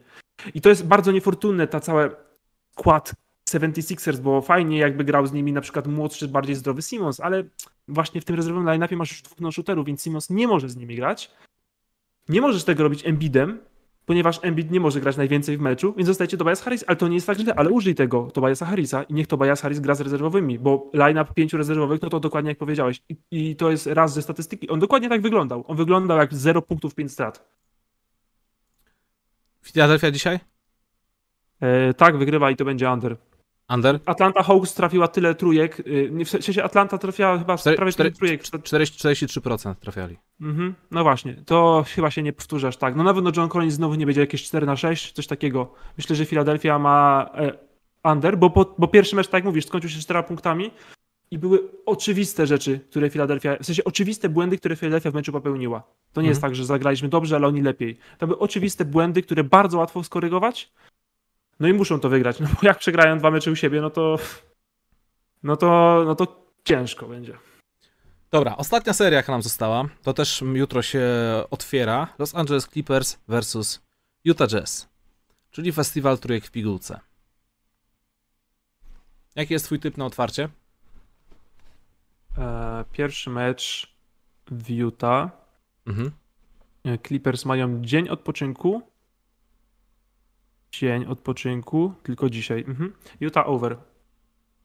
Też się pod tym podpisuje Utah over. E, obawiam się tylko, co może się dziać z Mike'iem Conleyem.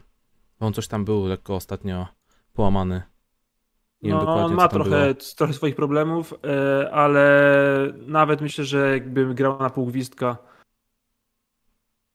A jaki, jaki jest twój ogólny typ na całą, na, na całą serię? Myślisz, że Utah to, Utah to urwą, czy... Dobra, jeszcze czy, będą, czy, będą pierwsze, czy, czy, czy będą pierwsze finały konferencji w historii Los Angeles Clippers? To było wow, to, już nie? nie? to już nie będzie wtedy żart. Nie będzie Dobra, pierwszy mecz obstawiam dla Utah, ponieważ mecz numer 7 jest z wielkim obciążeniem psychicznym i wydaje mi się, że po prostu nie...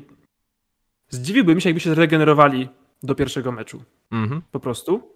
Poza Utah rzuca na własne kosze. Dlatego daje Utah i over, bo ja myślę, że no, najbardziej prawdopodobny typ moim zdaniem to jest Utah rzucający bardzo dużo trójek i ten mecz nie, nie powinien mieć wielkiej historii. Mhm. Ale ogólnie jeśli chodzi o serię, to no Clippers powinni być uskrzydleni. Jeśli nie są teraz uskrzydleni, to już nigdy nie będą. Mhm. Eee, mimo wszystko mój typ na serię to jest Utah Jazz w siedmiu meczach. Co jest, trochę mi się nie podoba ten typ, bo... Bo to Clippersi. Bo siódmy mecz, w sensie, kurczę, no Myślę, że Utah trochę powinno to wygrać, ale z drugiej strony ciężko mi powiedzieć, że na pewno wygrałem siódmy mecz. No wiem, siódmy wiem, mecz rządzi się własnymi prawami. Bo to w siódmym meczu Kawhi Leonard powinien to ogarnąć. Kawhi Leonard powinien ogarnąć siódmy mecz. Już to zrobił raz.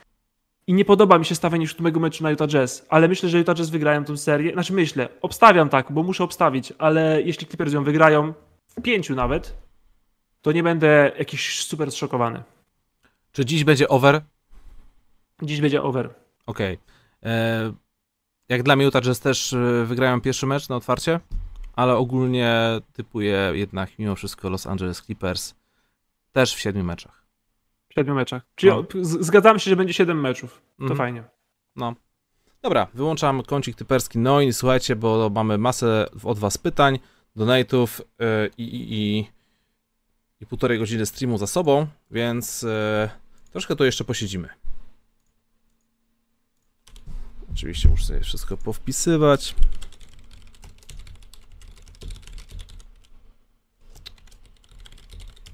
Byłeś coś na koszu ostatnio, Bartek? E, w związku z przeprowadzką i y, długim weekendem nie było, znaczy nie poszedłem na trening przez przeprowadzkę oraz nie było meczów przez e, długi weekend, ale w tym tygodniu mam mecz w piątek, w sobotę oraz w niedzielę, więc będę coś tam na koszu w tym tygodniu. To jest, czy to jest nadrabianie ligi, czy grasz w trzech różnych? E, w dwóch różnych, ale jedna z nich zaplanowała kolejkę wstępnie na Boże Ciało, po czym pomyliło do 10% kapitanów, uświadomiła sobie, a może jednak kolejka w Boże Ciało to nie jest najlepszy pomysł, więc mhm. przełożymy ją na piątek wieczorem, kiedy kolejna zaczyna się w sobotę rano. Okej, okay, a chcesz się pochwalić jakąś taką ważną rzeczą, jaka się dzisiaj wydarzyła ostatnio w życiu, czy, czy, czy nie? Może na koniec. Dobrze, okej. Okay. Będzie ciekawa, ciebie będzie ciekawostka na koniec. Jak będzie tysiąc lajków. A, już jest tysiąc lajków. Jest tysiąc lajków. To nie, to Jak będzie pięć tysięcy lajków. Tak jest. Dobra, pierwszy donate, jaki dzisiaj wpadł, został wysłany już o 20 i autorem jest Posąg. Pozdrawiamy. 10 zł na 372 miliony 164 975 zł. Robię zbiórkę na wykup kontraktu Porzingisa. Dajcie tam, mnie zapłacę stówkę, jeśli nie zrobię czterech zbiórek w meczu. Dobra, to przerywajcie nam kasę, jak się uzbiera, to, to wykupimy ten kontrakt. Luka, byłeś świetny, tak jeszcze na sam koniec. Dziękujemy wielkie, e, posąg, pozdrawiamy serdecznie. E, nie wiem, czy to dotrze kiedykolwiek do Kristapsa, ale jestem pewny, że jeśli ma Twittera, Instagrama, a ma, to na pewno teraz e, albo siedzi i banuje ludzi jak Kevin Durant, albo po prostu nie sięga po telefon, bo domyślam się, że tona teraz syfu się na niego przelewa w internecie. Ja, Zobaczymy. Ja, ja bym mu radził nie patrzeć na telefon. Z Kuzmy będzie złom. Kolejny donajcik. Takie... Zaczynamy tak... Zaczynamy tak mocno, tak... Wytyka, wyty, wytykamy błędy innym. Ale okej. Okay. E, kanał i studio Rewelacja. Dzięki Kibi and MVB za przywrócenie blasku kosza, abstrahując od wyniku serii, kto jest lepszym graczem, Kawhi czy Luka. Dziękujemy bardzo za donate oraz oczywiście pozdrowienia i bardzo fajnie, że, że ten blask, blask kosza się ponownie pojawił. E, kto jest lepszym graczem, Kawhi czy Luka? No, godzinkę temu troszkę poruszyliśmy ten temat i no, w pierwszej rundzie powtórzę się zdecydowanie Luka Doncic. Najlepszym zawodnikiem serii był bezsprzecznie Luka Doncic. Kawhi Leonard zagrał fenomenalną serię. Ale, Luka Doncic zagrał jeszcze bardziej fenomenalną. Dokładnie. To jest, to jest chore, tak. to jest chore. Kapi, dorańcik od Kapiego, pozdrowienia. Panowie, kupa roboty, ale wątek bostoński musi być poruszony i basta. Jak się zapatrujecie na zmiany i kogo widzicie na ławce Celtów? Kwota symboliczna, nawiązująca do pewnego dziewiętnastolatka. Sześć dyszek. Ile, ile pięćdziesiątek trafił e, w tym sezonie Tatum? Cztery? Włącznie z playoffami, czy pięć? Trzy?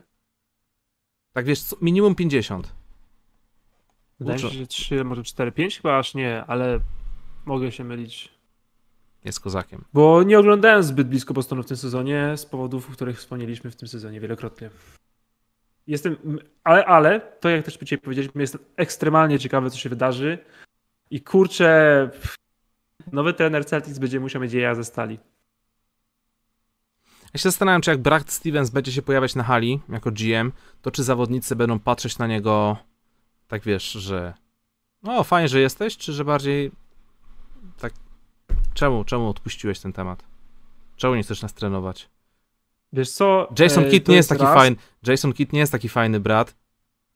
Nie przyjdzie tam Jason Kidd. Wiem. Ale e, wiesz co ci powiem? Mnie bardziej ciekawi, jak na przykład zrobi sign and trade Markusa Smarta i O. przyjdzie do niego do szatni Brown i powie, co? Ziom, trenowałeś go, to jesteśmy kumplami, czy nie? A Brad Stevens już wtedy się zamieni w 100% w robota. Bo jest GM-em, a nie Powie- trenerem, już nie będzie człowiekiem. Tak. I powie, popraw wskaźnik zbiórek, Jalen. tak jest, to może być spoko. Nie no, Boston, strasznie mnie ciekawi, czy mm, drużyna Celtów w przyszłym sezonie będzie choć trochę przypominać to, co mamy teraz, czy raczej wręcz przeciwnie, po prostu wymienią jednego zawodnika i tyle. Plus jeszcze jedna rzecz, na którą czekam. Strasznie dużo rzeczy czeka- czekam z Bostonem, ale to jest absolutnie zrozumiałe. Czy Brad Stevens jest w stanie wymienić Kemba Walkera? Zobaczymy. Kolejny donecik od Tukiego. Pozdrowienia, Tuki. A sprzedam szklaną figurkę przedstawiającą damę z jedną brwią i pana, któremu się już nie chce tanio. Tylko poważne oferty. Ha! Wcześniej ten zio- Humor. ziomek... Humor, śmieszne, kawał. Można to połączyć z tym, y, z tą zbiórką na kontrakt Porzingisa. Może da się to jakoś, wiesz, pozamieniać czy coś, żeby każdy był szczęśliwy. Mhm. Dziękujemy, Toki. E, pozdrawiam cię serdecznie. To właśnie, to jest taki ciekawy take. Pan, któremu się już nie chce. Uważasz, że LeBron James e, już miał to kompletnie w dupie w pewnym momencie? Znaczy w sensie miał, no widać było, że wiesz, tam nie pożegnał się po ostatnim meczu, nawet nie wracał do obrony w pewnym momencie. Ale czy to było takie, że mu się nie chce, czy po prostu, wiesz, to jest taka pewna kompetytywność, kompetytywność i kiedy widzisz, że tylko w sumie ty się starasz w grupie i reszta grupy daje dupy, no to może po prostu, może po prostu nagle ręce ci opadają i ja pierniczę, dlaczego ja się staram. Po, tak, pierwsza odpowiedź brzmi, nie wiem, co się działo u niego w głowie. Może tak jak jest, jest tak, jak mówisz, a może po prostu jest tak, dobra, nie ma szans, żebyśmy to wygrali, myślę, że w kolejnym sezonie, Mhm. więc nie będę się tutaj mordował i ryzykował kolejnej kontuzji. Eee, ale nie wiem, co się stało w jego głowie. Mogę powiedzieć, co ja bym chciał. Chciałbym, żeby LeBron okazał trochę więcej profesjonalizmu. To na pewno. Myślę, że byłoby milej, herbatka ciepła, sweter wygodny i przyjemniej by to wyglądało. I mógł po prostu trochę więcej profesjonalizmu mógł pokazać. Ja bym chciał, żeby pokazał, ale nie zrobił tego, to już jego rzecz. A czy wiesz, no, może po prostu nie chciał mieć styczności z kibicami, z tą całą atmosferą w szatni, nie chciał widzieć, jak się cieszy Phoenix Suns od swojego mm, historycznego awansu do drugiej rundy po latach. E, Ale może później się troszkę zrehabilitował, bo ostatecznie dorwał Devina Bookera i tam, wiesz, zbili piątkę, cyknęli fotkę, pogratulował mu tam, nie wiem, koszulkami się wymienili, tam się podpisał. Jest, Znaczy Nie wiem. wiesz, Też- ja nie mówię, że mam przytulać z G. Crowderem, który ewidentnie go nie znosi, bo No. zawsze od niego obrywał, ale wiesz, Chris Paul to jego przyjaciel.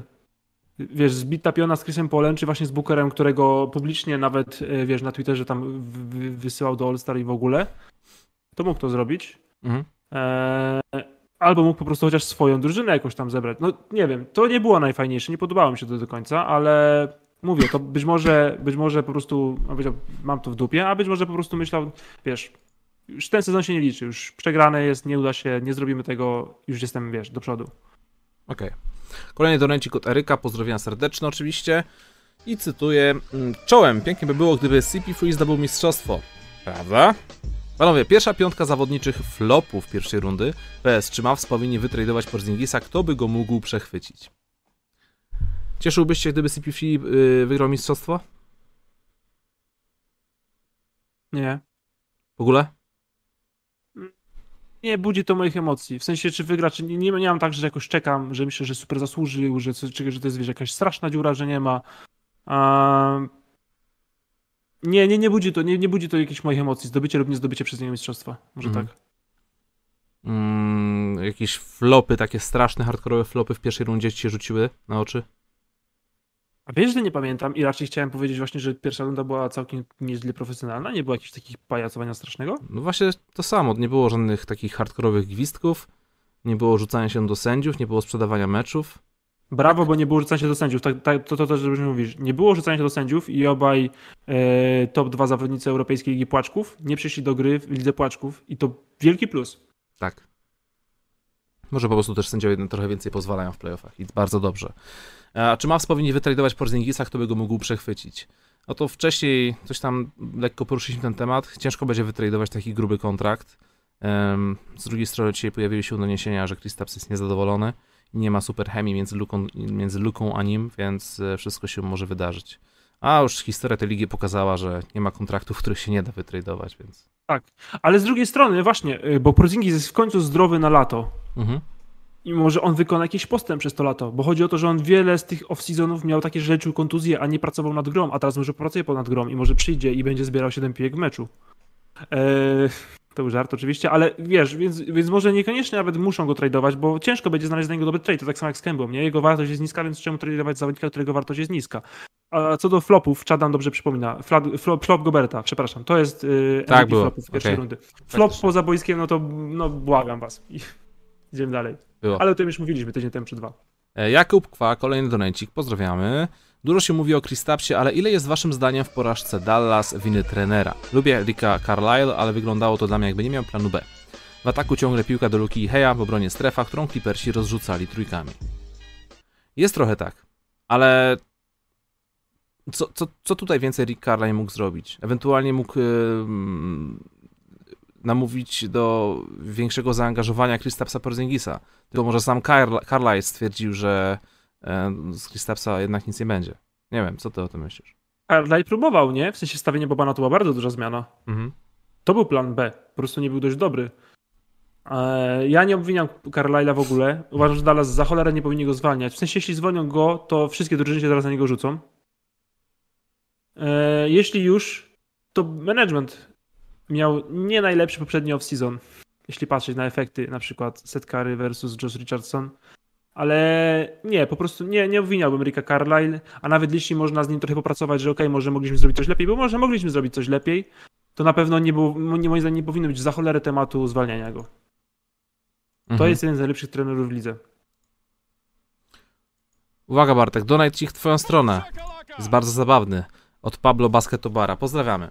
Siemanko panowie, w piątek w godzinach porannych obudził mnie przeraźliwy trzask. Miejskie legendy mówią, że był to trzask pękającego tyłka MVB po odpadnięciu Lakers. Szkoda, że Davis nie jest jak studio i nie gra, nadaje regularnie jak wy. Pozdrówki. To śmieszne. To jest śmieszne, nie? Szczególnie końcówka. Końcówka śmieszna. No. Ja tam nieźle spałem z czwartku na piątek, powiem tak. Ja powiem ci, jak tylko zobaczyłem, co tam się dzieje w tym meczu, że to już jest koniec, to ja mówię, ja pierniczę, rzucą się na ciebie. Pewnie... Było trochę komentarzy, no taki o, czekamy, o, czemu nie piszesz, o, napisz, o, co zrobisz, ale nie było tak źle nawet. Pamiętaj, że czasem największą satysfakcję daje wytknięcie komuś błędu po fakcie. Bartek? Tak, ale też muszę pamiętać, że jestem wystarczający, prawda? Tak, jesteś, jesteś ok. Ale nie typu, już, nie typu już serii playoff. Nigdy. Dobra, dolecik od, dolecik od Norbira, pozdrawiamy. Jak sądzicie, czy Luka pójdzie śladem Dirka Nowickiego i przemęczy się jeszcze parę lat w Mavs, czekając na skład, który da mu pierścień, czy za rok poszuka szansy gdzie indziej? Pozdrowionka. E, dziś Luka potwierdził, że podpisze Supermaxa, bo zaoferują mu najprawdopodobniej 200 milionów dolarów, więc... Um, więc tak. Kto by nie podpisał? No właśnie, więc myślę, że że, że, że, że, będzie taką właśnie legendą Mavs, no ale żyjemy w czasach, jakich żyjemy, więc tą legendą Mavs może będzie przez najbliższe 2-3 lata, a później będziemy się zastanawiać, nie? E, bo to jest jakby pytanie w pytaniu, może nie takie wprost, że Norbert miał to na myśli, ale czy pójdzie z śladem Dirka Nowickiego? Jakbym miał typować, to myślę, że nie skończy kariery w Dallas Mavericks. Mhm. Ale ten kontrakt powinien podpisać. No i to się dzieje, no w sensie, wiecie, on grał za parę milionów, jest ruki, wiecie, zdrowie to nigdy nie jest jakiś pewnik i dostajesz wypłatę, która ustawia cię do końca życia, więc czemu miałby nie podpisać? No błagam. Obvious is the out. Pozdrawiamy. Cześć chłopaki, jak zawsze super robota. Pytanie bardziej do Bartka, jakie zmiany po sezonie widziałbyś w Lakers? Trade Kuzmy, Gasola, Schrudera, to powiedział na Rianion, Laurego i DeRozana w Lakers. Jakich innych graczy powinni szukać? Moim zdaniem powinni skupić się na tym, żeby jak najmniej stracić, bo stracą na pewno. Kogo nie chcę widzieć w przyszłym sezonie, e, sign and trade, jeśli udałoby się cokolwiek uzyskać za wysłanie Montreza Harrela precz, trzeba to zrobić. Montrez Harrell nawet w tej serii Suns, kiedy y, w ogóle próbował nim grać, to on nie może bronić i on nie może być na boisku w playoffach w obronie, więc nawet jeśli punktuje, to wciąż nie jest to. Mhm. Ja myślę, że wrócenie tego składu, na przykład właśnie bez Harela, e, no i tam wiadomo, że jakiś wiesz, Ben McLemore ucieknie, czy, czy może nawet ten Horror Tucker ci gdzieś ucieknie, to, to się pewnie wydarzy, bo ich jest po prostu za dużo, ale przywrócenie tego składu a z tymi dwoma, trzema ubytkami powinno być ok. Absolutnie Alex Caruso musi zostać. I tak jak mówię, to też co, co powiedzieliśmy, ja uważam, że Lakersi mieli w tym roku skład na mistrzostwo, więc jeśli on będzie za rok w podobnym składzie zdrowy, mhm. to jestem całkiem spokojny. E, słaba była taka oczywiście końcówka sezonu Kuzmy, ale to jest jedyny młody zawodnik i no jeśli miałbyś go wymieniać, to rzeczywiście za coś, za coś to ci po roku może nie uciec. O może tak, bo Schroeder i Harrell byli fajnymi wzmocnieniami, ale teraz obaj mogą uciec. Za nic. Więc jeśli miałbym już Kuzmy wymieniać, to musi być jakiś dłuższy kontrakt. Ale nie mam pomysłu dobrego na to, co mogło, co, kto mógłby to być. Siemanko Kamil, widzę Ciebie na czacie. Pozdrowienia. E, kolejny donajcik od... E, nie, nie potrafię tego przeczytać. Toa Koławcy. Może tutaj po, po prostu jakieś polskie znaki zniknęły, nie wiem. Ale pozdrawiam serdecznie. Siemanko moi łysi ulubieńcy. Pytanie jest o inne niż zawsze, ale co sądzisz Kipi o graniu na drugim kanale nieco innych gierek niż tylko tutaj, na przykład Heroes 3 albo Fallout? Co sądzicie o serii Jazz vs Clippers? A i serdeczne Go Clippers dla Bartka.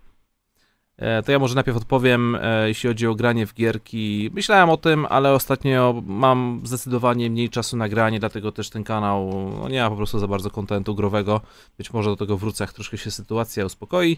E, o serii Jazz Clippers przed chwilą powiedzieliśmy, bo to zawsze to tak działa, że jak już wlatują donaty, to czasem te odpowiedzi są już udzielone. No i Go Clippers dla Bartka. Wydaje mi się, że dzisiaj to Go Clippers y, wypada o wiele inaczej niż, niż do tej pory. Wybrzmiało dzisiaj Go Clippers. Tak jest. W pewnym sensie. Trochę tak. Trzeba zrobić shota, jak chwalisz Clippersów. I zrobić z tego top shot i później sprzedawać jako token. Kristaps is the, is the bill. Pozdrowienia. Poniedziałek studio i humor gituwa. Co sądzicie o wspaniałej grze Porzingisa i o fakcie, że zgarnie ponad 300 milionów w następnych trzech latach? Trade incoming. O Kristapsie dzisiaj już troszkę popsioczyliśmy. Ja starałem się go trochę pobronić, ale, ale to jest tylko takie gdybanko. Jeśli chodzi o jego gruby kontrakt, no cóż. Może, co, co możemy powiedzieć oprócz tego, co już powiedzieliśmy wcześniej dzisiaj? Kontrakt w momencie przyznawania go nie był przez nas krytykowany, więc nie powinien być krytykowany teraz. Okej. Okay.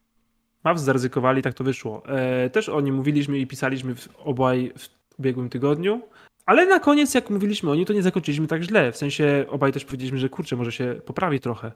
Ale mm. to nie znaczy, że to ma być jedyna nadzieja Dallas na przyszły lepszy sezon. To i tak jakieś ruchy powinny się wydarzyć. Ciężko będzie ruszyć Porzingisa sensownie, więc raczej chyba gdzieś indziej trzeba szukać tych wzmocnień. Uber is the bolt. Siemanko panowie, pewnie już wam podziękowania bokiem wychodzą, ale też się dołożę, bo uwielbiam wasze studio. Dziękuję bardzo. Podobnie jak Center i wielu innych lecę z odsłuchu, bo życie wygrywa nierówną walkę z wolnym czasem. A mega mi umilacie drogę do z pracy. Respekt. No bardzo no dziękujemy. Super. No, no, no super, no, no pewnie. Super. No Jesteśmy, wiesz, jeśli jesteśmy tym, co wybierasz do pracy i z pracy i jesteśmy pierwszym, pierwszym na liście wyboru, kiedy masz taki czas, to dla mnie prawie tak jak już tutaj był. Serduszku. Cieplutkie, serdeczne pozdrowionka. Tak jest. Oczywiście przypominamy dla tych, co nie wiedzą, e, studio wlatuje w środy rano na Spotify i na inne serwisy audio, więc... A natychmiast wlatuje na YouTube'a też, więc... No, na YouTube jest cały czas, na YouTube jest cały czas. No generalnie ten Spotify to jest bardziej, bardziej dla was, żeby wam było wygodnie, e, a, a jednak nie ukrywamy, że bardziej nam zależy na wyświetleniach na YouTubie, po prostu. E, Kielecki Denis Rodman, pozdrowienia. Siomaka, co sądzicie o przewidywanym przeze mnie w tym donate sweepie w parze Nets Bucks? Czy według Was w ciągu następnych pięciu sezonów Zion ma szansę na MVP?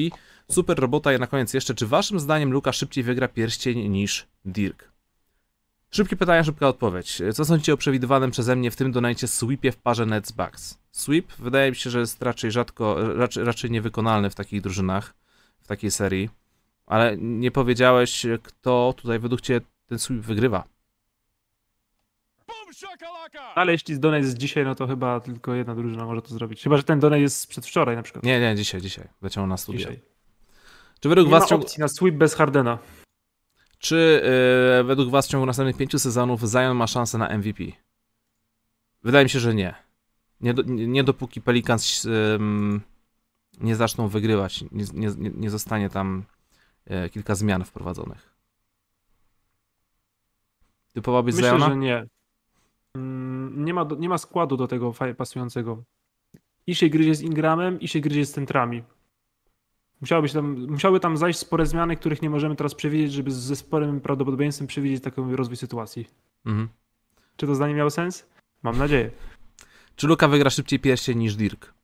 Tutaj chciałbym podpisać się, że tak. Chciałbym podpisać, że tak. Mhm.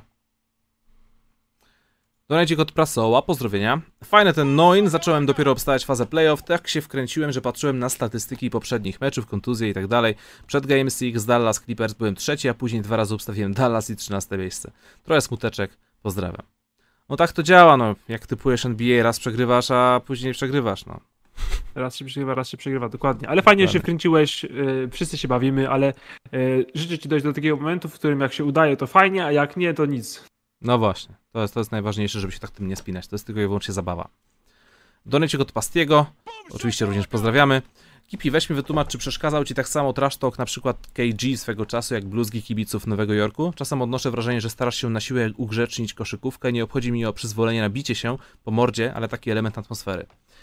E, szczerze mówiąc, nie, nigdy nie byłem aż takim wielkim fanem em, gadania bzdur przez Kevina Garneta. Trash talk, trash talkiem, ale jeśli zaczynasz wchodzić na tematy, nie wiem, zaczynasz mówić o żonie zawodnika, tak jak to było w stosunku do Carmelo Antonego, czy e, historia, która, co prawda to jest urban legend, ale można byłoby stwierdzić, że była prawdziwa, że coś tam powiedział o matce Tima Duncana do Tima Duncana, z tym, że jego matka już po prostu od dawna nie żyje. To, to, to nigdy nie zostało udowodnione, ale jeśli są takie historie i tak mówił, to wydaje mi się, że to jest przekroczenie pewnej granicy, ale ogólnie trash talk jest według mnie spoko, tylko że trash talk między zawodnikami. Jeśli mamy buraków wśród, na, na trybunach, którzy sobie piją piwko, żrą popcorn i nagle stwierdzają, że o, Trey Young stoi blisko, opluje go w plecy, sorry, to nie jest trash talk, to jest zwykłe buractwo i tutaj akurat jestem bardzo, bardzo przeciwny takim zachowaniom. Zawodnicy między sobą sobie nie gadają, byleby tylko nie, nie, nie przekraczali pewnej granicy. Tylko tyle. Chcesz coś dodać? Ja raczej z... dość mieszane uczucia mam z tym Kevinem Garnettem, bo trash talk między zawodnikami jest bardzo emocjonujący dla nas kibiców. Fajnie jak jest, ale z drugiej strony, jeśli Kevin Garnett mówiłby do mnie, jak mówił do Carmelo albo do Cha- Charlie'ego Villanuevy, Mhm. To nie zbiłbym mu piątki po meczu. Bo to Tak. były właśnie z Melo to Yy. były te żarty z jego narzeczonej, a do Charlie'ego Villanuevy żarty z jego choroby, nawiązaniem do choroby, do, do, do, do, do, mm, oddziałów onkologicznych. Tak. Więc znaczy to, to, to chyba nie jest śmieszne, nie? Nigdy. Mhm. E, więc no ja, jak ja bym był, mówię, Villanuevą, nie zbiłbym z Garneta pewnie piątki po meczu, ale pewnie już nigdy w życiu. Ale to jest strasz tak między zawodnikami, więc w sumie to zostaje między zawodnikami. A kibice to tak, tak jak mówisz, zgadzam się w całej rozciągłości. Kibice tam przychodzą tylko i wyłącznie po to, żeby zapłacić za bilet i czerpać z tego y, po prostu otoczkę i show. Jeśli kibice są na tyle tak, takimi kozakami, że chcą być elementem meczu, to sorry, ale mm, to, to, to tak nie działa. E, Dorencik od Dave'a, pozdrowienia. Blake Griffin zasługuje na większą uwagę. Chłop robi całą brudną robotę pod koszem, walczy o każdą piłkę, rozgrywa, broni się, pie za trzy. To będzie X-Factor Series Bucks. Z drugiej strony Drew Holiday drugiego tak słabego meczu nie zagra. Arcyciekawa seria. No pewnie. Ale właśnie, czy Blake Griffin, czy to był jednorazowy wystrzał? 18-14, Wiesz co, 4 trójki, Blake Griffin, czy nagle okaże, okaże się, że Blake Griffin jest, nie wiem, Jeffem Greenem, Aldridge'em, wszystkim w jednym? Wiesz co, Blake Griffin zagrał świetny mecz i był trochę X-faktorem tego spotkania, ale kiedy Janis grał, to go, ta, to go jechał okropnie. W sensie to nie jest tak, że Blake Griffin nagle zagrał cudowny mecz i wiesz, zatrzymywał wszystko. Zrobił na swoje możliwości super bardzo dużo dobrego i super pożytecznych spraw, Ale no mówię, no jak Janis grał na niego, to punktował nad nim jak chciał za każdym razem praktycznie, więc to nie jest tak, że jakaś ściana nie do przejścia była. Mhm. E, wydaje mi się, że nie powinno się tak stawiać. W sensie nie chciałbym, ja nie, nie, nie zamierzam stawiać tak wysokich wymagań względem Blacka Griffina. Każdy jego dobry mecz to będzie dla mnie uśmiech i fajny plusik, ale jak zagra słabszy, to nie będę się denerwował ani przejmował, bo i tak, że wciąż jest w lidze, to jest dla niej całkiem nieźle. Bo, okay. bo, bo, bo, bo, bo tych kontuzjach Detroit to wyglądało naprawdę słabo e, i jeśli, jeśli zagra jakiś słaby mecz i będzie go jechał Lopez właśnie z Janisem, to nic złego, kurczę, oczekiwania wobec niego powinny być naprawdę niskie. Niech, cieszmy się tym dobrym meczem, nie podnośmy przez to oczekiwań, a może tak. Okej. Okay. E, Kaspinia tutaj wysłał donajcik e, z takim pytaniem, które już odpowiedzieliśmy wcześniej. Bratki, jakie zmiany w naszych Lakers? Kto odejdzie, kto przyjdzie? Jak myślisz? Pozdrawiam z Belgii. Oczywiście pozdrawiamy Ciebie Kaspinio, pozdro, pozdro dla całej Belgii. Eee, no Bartek, wcześniej. Ten temat jeszcze omówimy 40 razy w trakcie off-season. To, to na pewno, to na pewno. Łódka is the boat. Kolejny donate, pozdrowienia.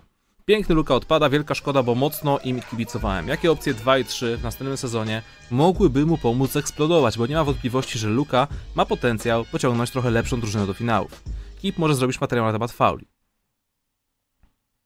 Jaki zawodnik tak, wiesz, pierwszy zawodnik, który ci przychodzi do głowy, który pasowałby stylem gry do Luki Doncicia, który byłby perfekcyjnym supportem? Kawhi Leonard. Kawhi Leonard. A po, mhm. Paul, Paulem George'em byś się, byś się nacieszył? Paul George jest jego fanem, chciał koszulkę, chciał się z nim wymienić koszulkami. Oj, brzydko to wyglądało. W sensie nie, nieprzyjemnie to wyglądało, ale potem to wyjaśnili podobno, więc wszystko ok.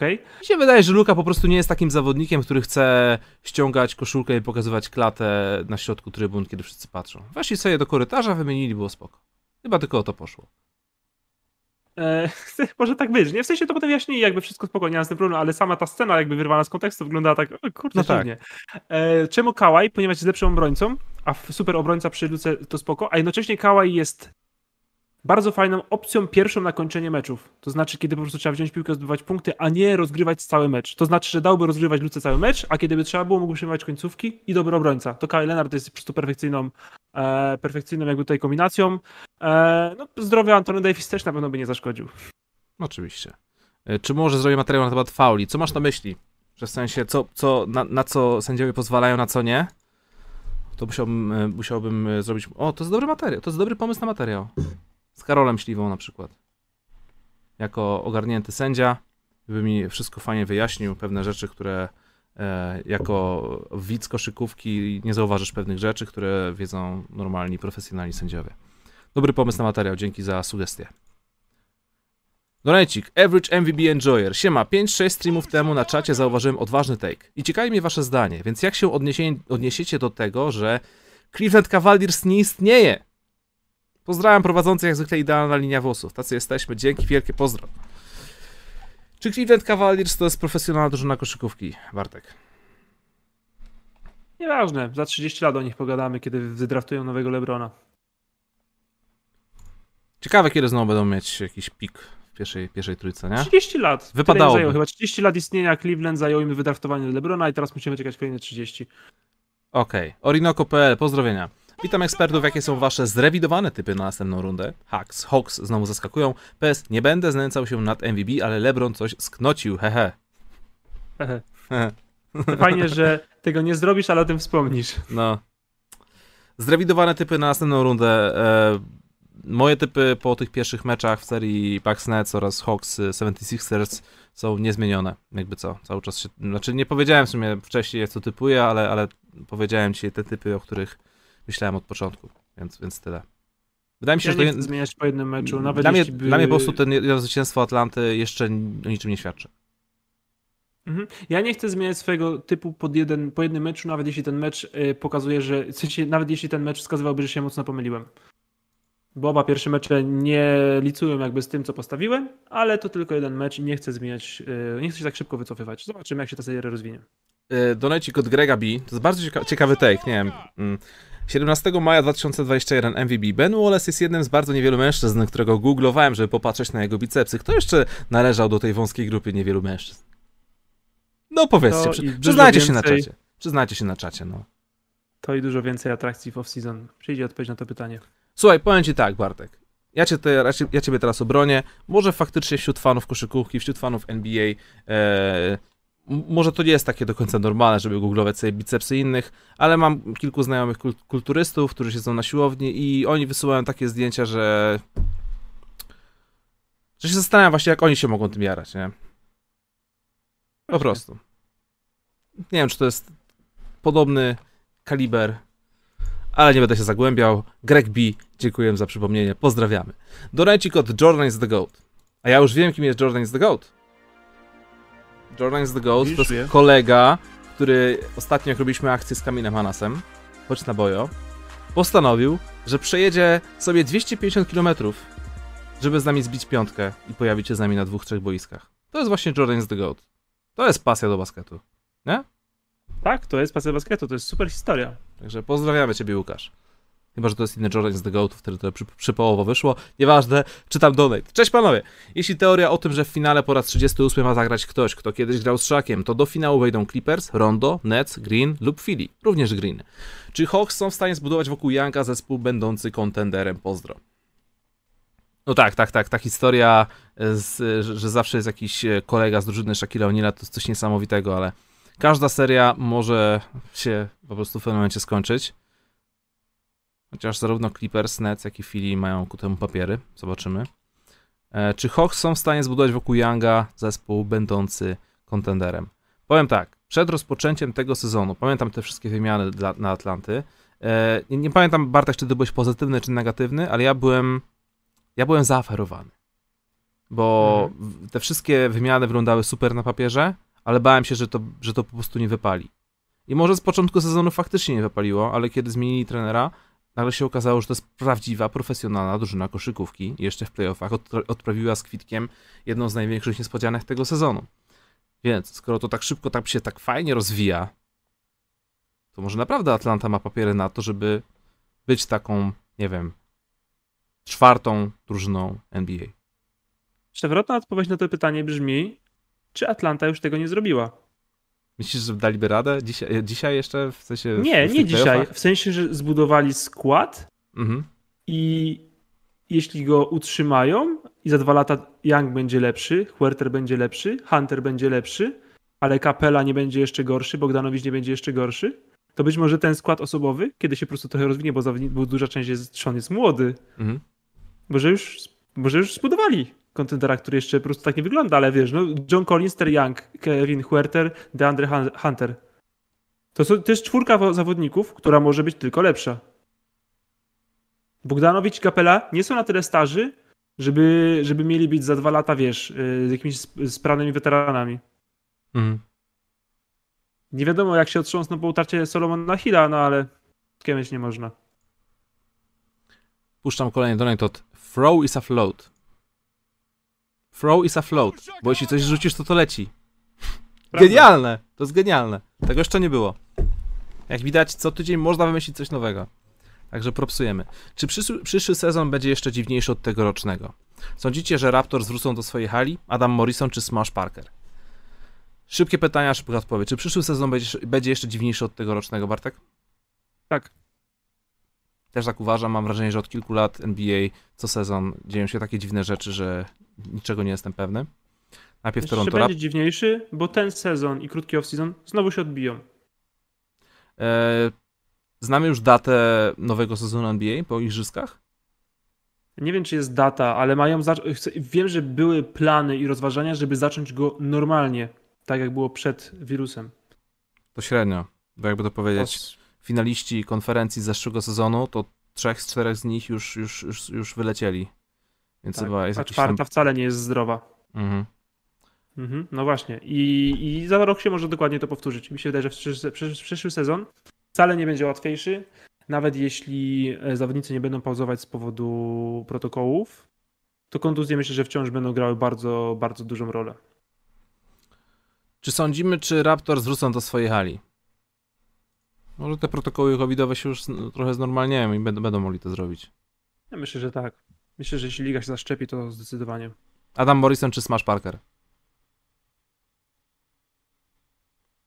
Smash Parker nazywa się fajnie i śmieszniej, więc wybieram jego. Ja wybieram Smasha Parkera ze względu na jego e, korzenie streetballowe. Nie, nie ukrywam. Ale nie wiem, czy powinien był grać w lidze NBA. Kolejny donate od Rolka, pozdrawiam serdeczne. E, pierwsze stu... Od Rolka! Dawno nie było u nas Rolka. To prawda. To pamiętasz Rolka? E, pierwsze studio na żywo, mam wrażenie od lat. Niestety praca tego wymaga, ale dzielnie nadrabiam wolne weekendy. Jak zawsze dobra robota panowie, sans pomisia, mimo że w serduchu bleed green. Dziękujemy wielkie Rolek, fajnie, że jesteś z nami e, i bardzo nam miło, że tak kurczę stwierdzasz, że, że żeby nadrabiać nasze studia. To jest super, że nawet No, jeśli nie możesz być z nami, to wcale nie rezygnujesz z nas. No, Doceniamy to. Pozdrawiamy. Donecik Beijing Kyle Kuzma. Czy Mike James to James Harden wersja demo? A James Harden wersja demon?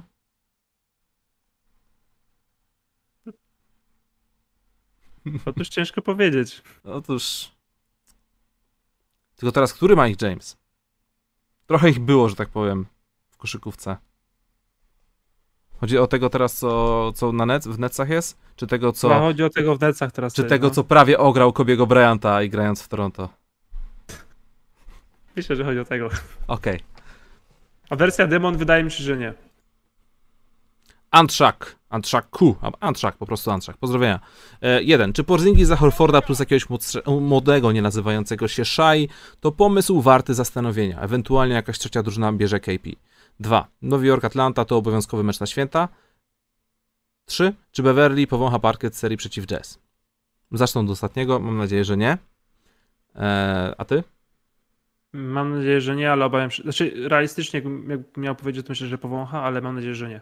E, Nowy Jork Atlanta. Się bez niego. Nowy Jork Atlanta to obowiązkowy mecz na święta. Też mi się tak Minimum wydaje. raz. Mhm. Mam nadzieję, że żaden fan w, w ramach klimatu świątecznego nie zrobi żadnej głupoty. Czy Porzingis za Horforda plus jakiegoś młodego, nie nazywającego się Shai to pomysł warty zastanowienia? No jeśli ten młody, nie nazywający się ma Nazywa na- się Ludort. ma, albo, albo nazywa się first round pick, albo trzy first round picks, E, po co ci piki? Chcę zawodników, którzy nie mają 200 lat. okej? E, To- to nie ale nie Horford. Horforda. Nie, nie, nie Horforda, absolutnie, dajcie spokój. Wiecie, Luka będzie dobry, no myślę, że minimum 4-5 lat, nawet jeśli zdrowotnie miałby nie udźwignąć tej, tej kariery, ale, nie dwa tygodnie. Ma trochę więcej czasu niż dwa tygodnie, a tyle więcej czasu ma Hard, y, Horford. Mhm. Okej. Niuniu, jak co tydzień stwierdził, że da nam tipa. Także dziękujemy Ci, Niuniu, pozdrawiam serdecznie. E, Niuniu napisał, że dziś wyjątkowo bez pytania, profesjonalne pozdrowienia dla profesjonalnego studia. Profesjonalny donate, profesjonalne pozdrowienia. Od profesjonalnego donatera. Dziękuję bardzo. Dzięki, Niuniu, pozdro. Jesteś naprawdę solidny. Opór. Donadzik od Stopy Jezusa. Pozdrowienia dla Stopy Jezusa. E, witam pięknych fanów. Dla Was to kolejne studio, dla mnie kolejny dzień sesji. Szybkie pytanie. Skąd się bierze to, że w Game One Sixers i Bucks w tych playoffach wyglądają tak słabo?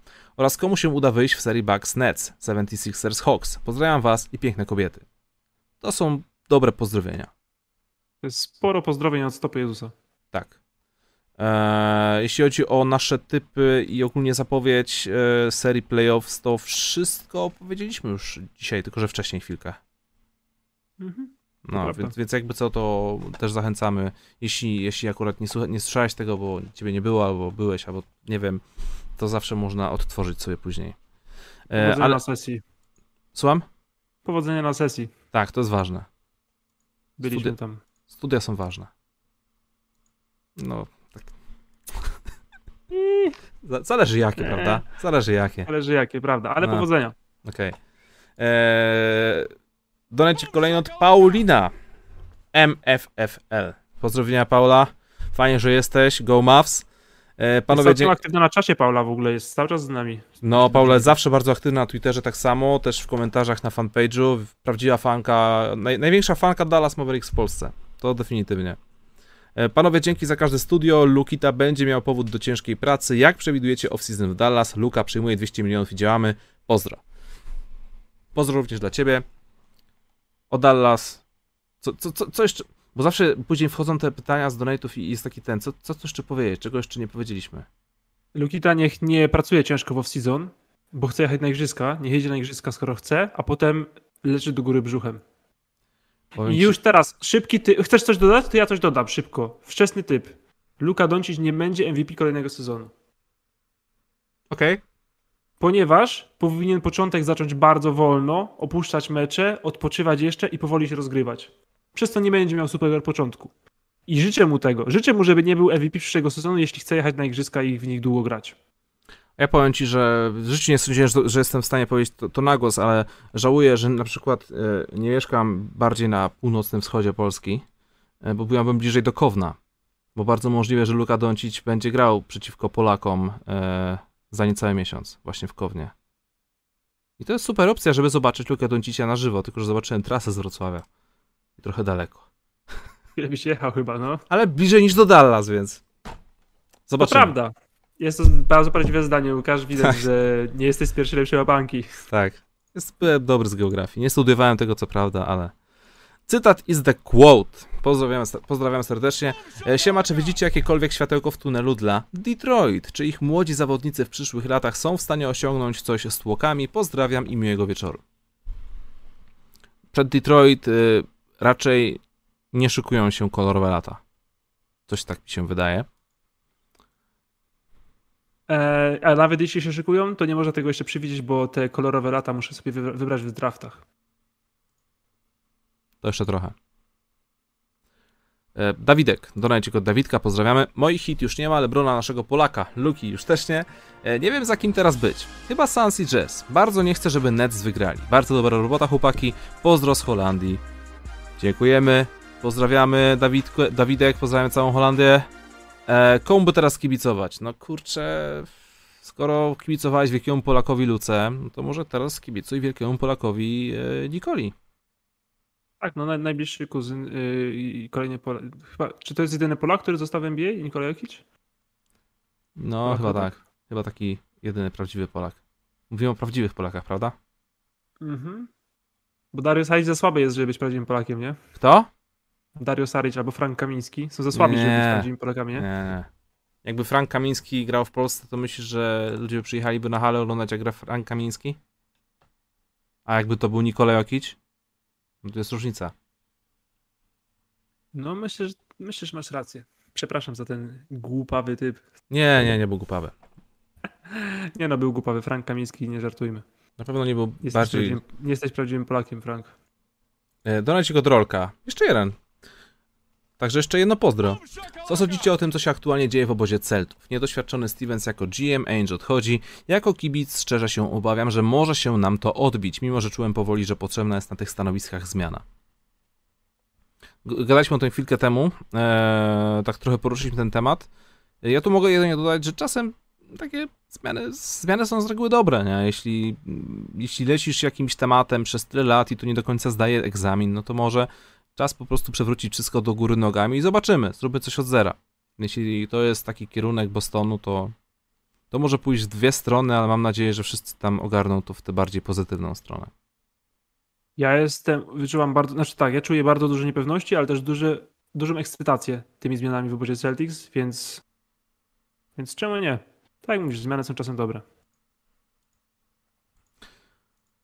Kuba, pozdrawiamy Ciebie serdecznie. Witam, świetna robota z podcastem, fajnie się Was słucha. Jestem koszykarskim laikiem, który zainteresował się NBA po obejrzeniu The Last Dance. Wróciły wspomnienia, przeglądałem Magic Basketball starszego brata, miał cały pokój w plakatach. Pozdro od pracownika Rumbar.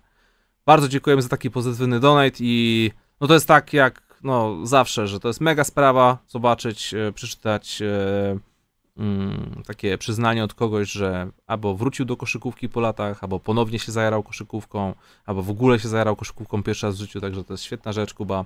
Pozdrawiamy Ciebie oraz Twojego starszego brata. Nie wyrzucaj Magic Basketballi, bo to są, wiesz, to są święte grale wśród fanów, każdego fana NBA lat 90. Mhm. Len Bias. Pozdrowienia. Sunsnet to był mój typ przed playoffs. Możliwe? Nets. Wszystko jest możliwe. Nets raczej tak. Znaczy tak, ja, ja bym tych typował, że Nets, ale, ale Suns ze strony zachodniej? Jak powiedziałeś, jak przeczytałeś ten donate na głos, to uświadomiłem sobie, że są na trzecim miejscu na mojej liście prawdopodobieństwa dotarciu do finałów. Na trzecim miejscu e, w sensie... Z zachodu. Z, o, z, samej, z samego zachodu. Okej, okay, dobra. Mhm. Nie ma o czym gadać. Hussein is the bold. Pozdrowienia. Może i New York Knicks odpadli w pierwszej rundzie, ale Phoenix Słońców zajdzie po swoim zachodzie, żeby zemścić się na Atlancie. Go Denver. Ale co? Nie wiem właśnie, czy to jest może albo słownik się zepsuł, albo to jest coś, czego ja nie rozumiem. Phoenix Słońców. Phoenix. Nie wiem, Bartek. A, myślę, że tłumacze tłumacze wciąż mają pracę i są potrzebni na rynku. A czy może na czacie ktoś jest w stanie nam to wyjaśnić? Bo w sensie odpowiedzieli na to pytanie, ale sorry, nie wiem, może po prostu już troszkę nam mózgi parują od tych słuchawek. Go Knicks, go Suns, go Denver, lecimy dalej. Dobrze, okej. Okay. Doleci od Elgado, pozdrowienia, wymiana Luki, Trey Young. Kto wygrał według was na ten moment tę wymianę, Dallas czy Atlanta? O kurczę. Ten Wszyscy temat... są wygranymi, każdy jest szczęśliwy. Ale wiesz, że to będzie wracać cały czas. Do końca ich karier. Tak Oni będzie. się nie uwolnią od tej historii nigdy. To do końca ich karier będzie narracja. Mhm. Słuchaj, obydwie drużyny, wygra obydwie drużyny wygrały e, ten trade, przede wszystkim dlatego, że Luka Doncic jest przekozakiem i był najlepszym zawodnikiem pierwszej rundy, ale to Trey Young po raz, e, ale to Trey Young dotarł do drugiej rundy playoffs na ten moment już, więc wydaje mi się, że obie drużyny powinny być zadowolone. Yy, co najmniej, e, poczekaj, bo Luka to był w końcu piąty pik, tak? Mhm. Więc z tej piątki drużyn... Marvin Bagley są co najmniej trzy drużyny, które się powinny bardziej przejmować tym tradem niż Atlanta i Dallas. Jedna szczególnie, to co powiedziałeś. No jedna to naprawdę, naprawdę, naprawdę. Sacramento Kings. Naprawdę, idziemy no, dalej.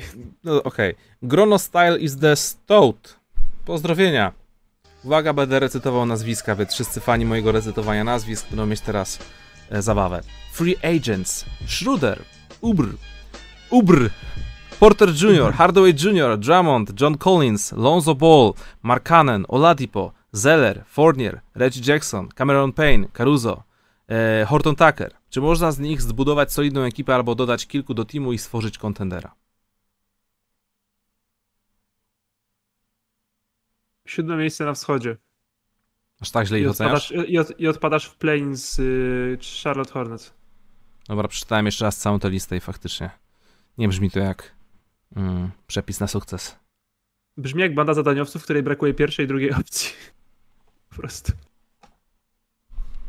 Zadaniowców, gdzie połowa z nich jest e, niestabilna, a druga połowa połamana. Albo ma bardzo wyraźne braki w grze. Jedynak, donajcik od jedynaka, który wysłał to o 21.12 w momencie, kiedy już donaty praktycznie wyłączaliśmy i napisał, czy jeszcze zdążyłem? Jak tak, to pozdrawiam was panowie, jeśli nie, to śle przyszło tygodniowe życzenia. Dziękujemy ci, jedynaku, pozdrowienia. Zdążyłeś. Wyświetliło się. Tylko pytania zabrakło, ale dziękujemy za pozdrowienia. Czy zdążyłeś? Otóż tak. Tak. Donajcik od LeBron is a old. Tak nie po angielsku chyba.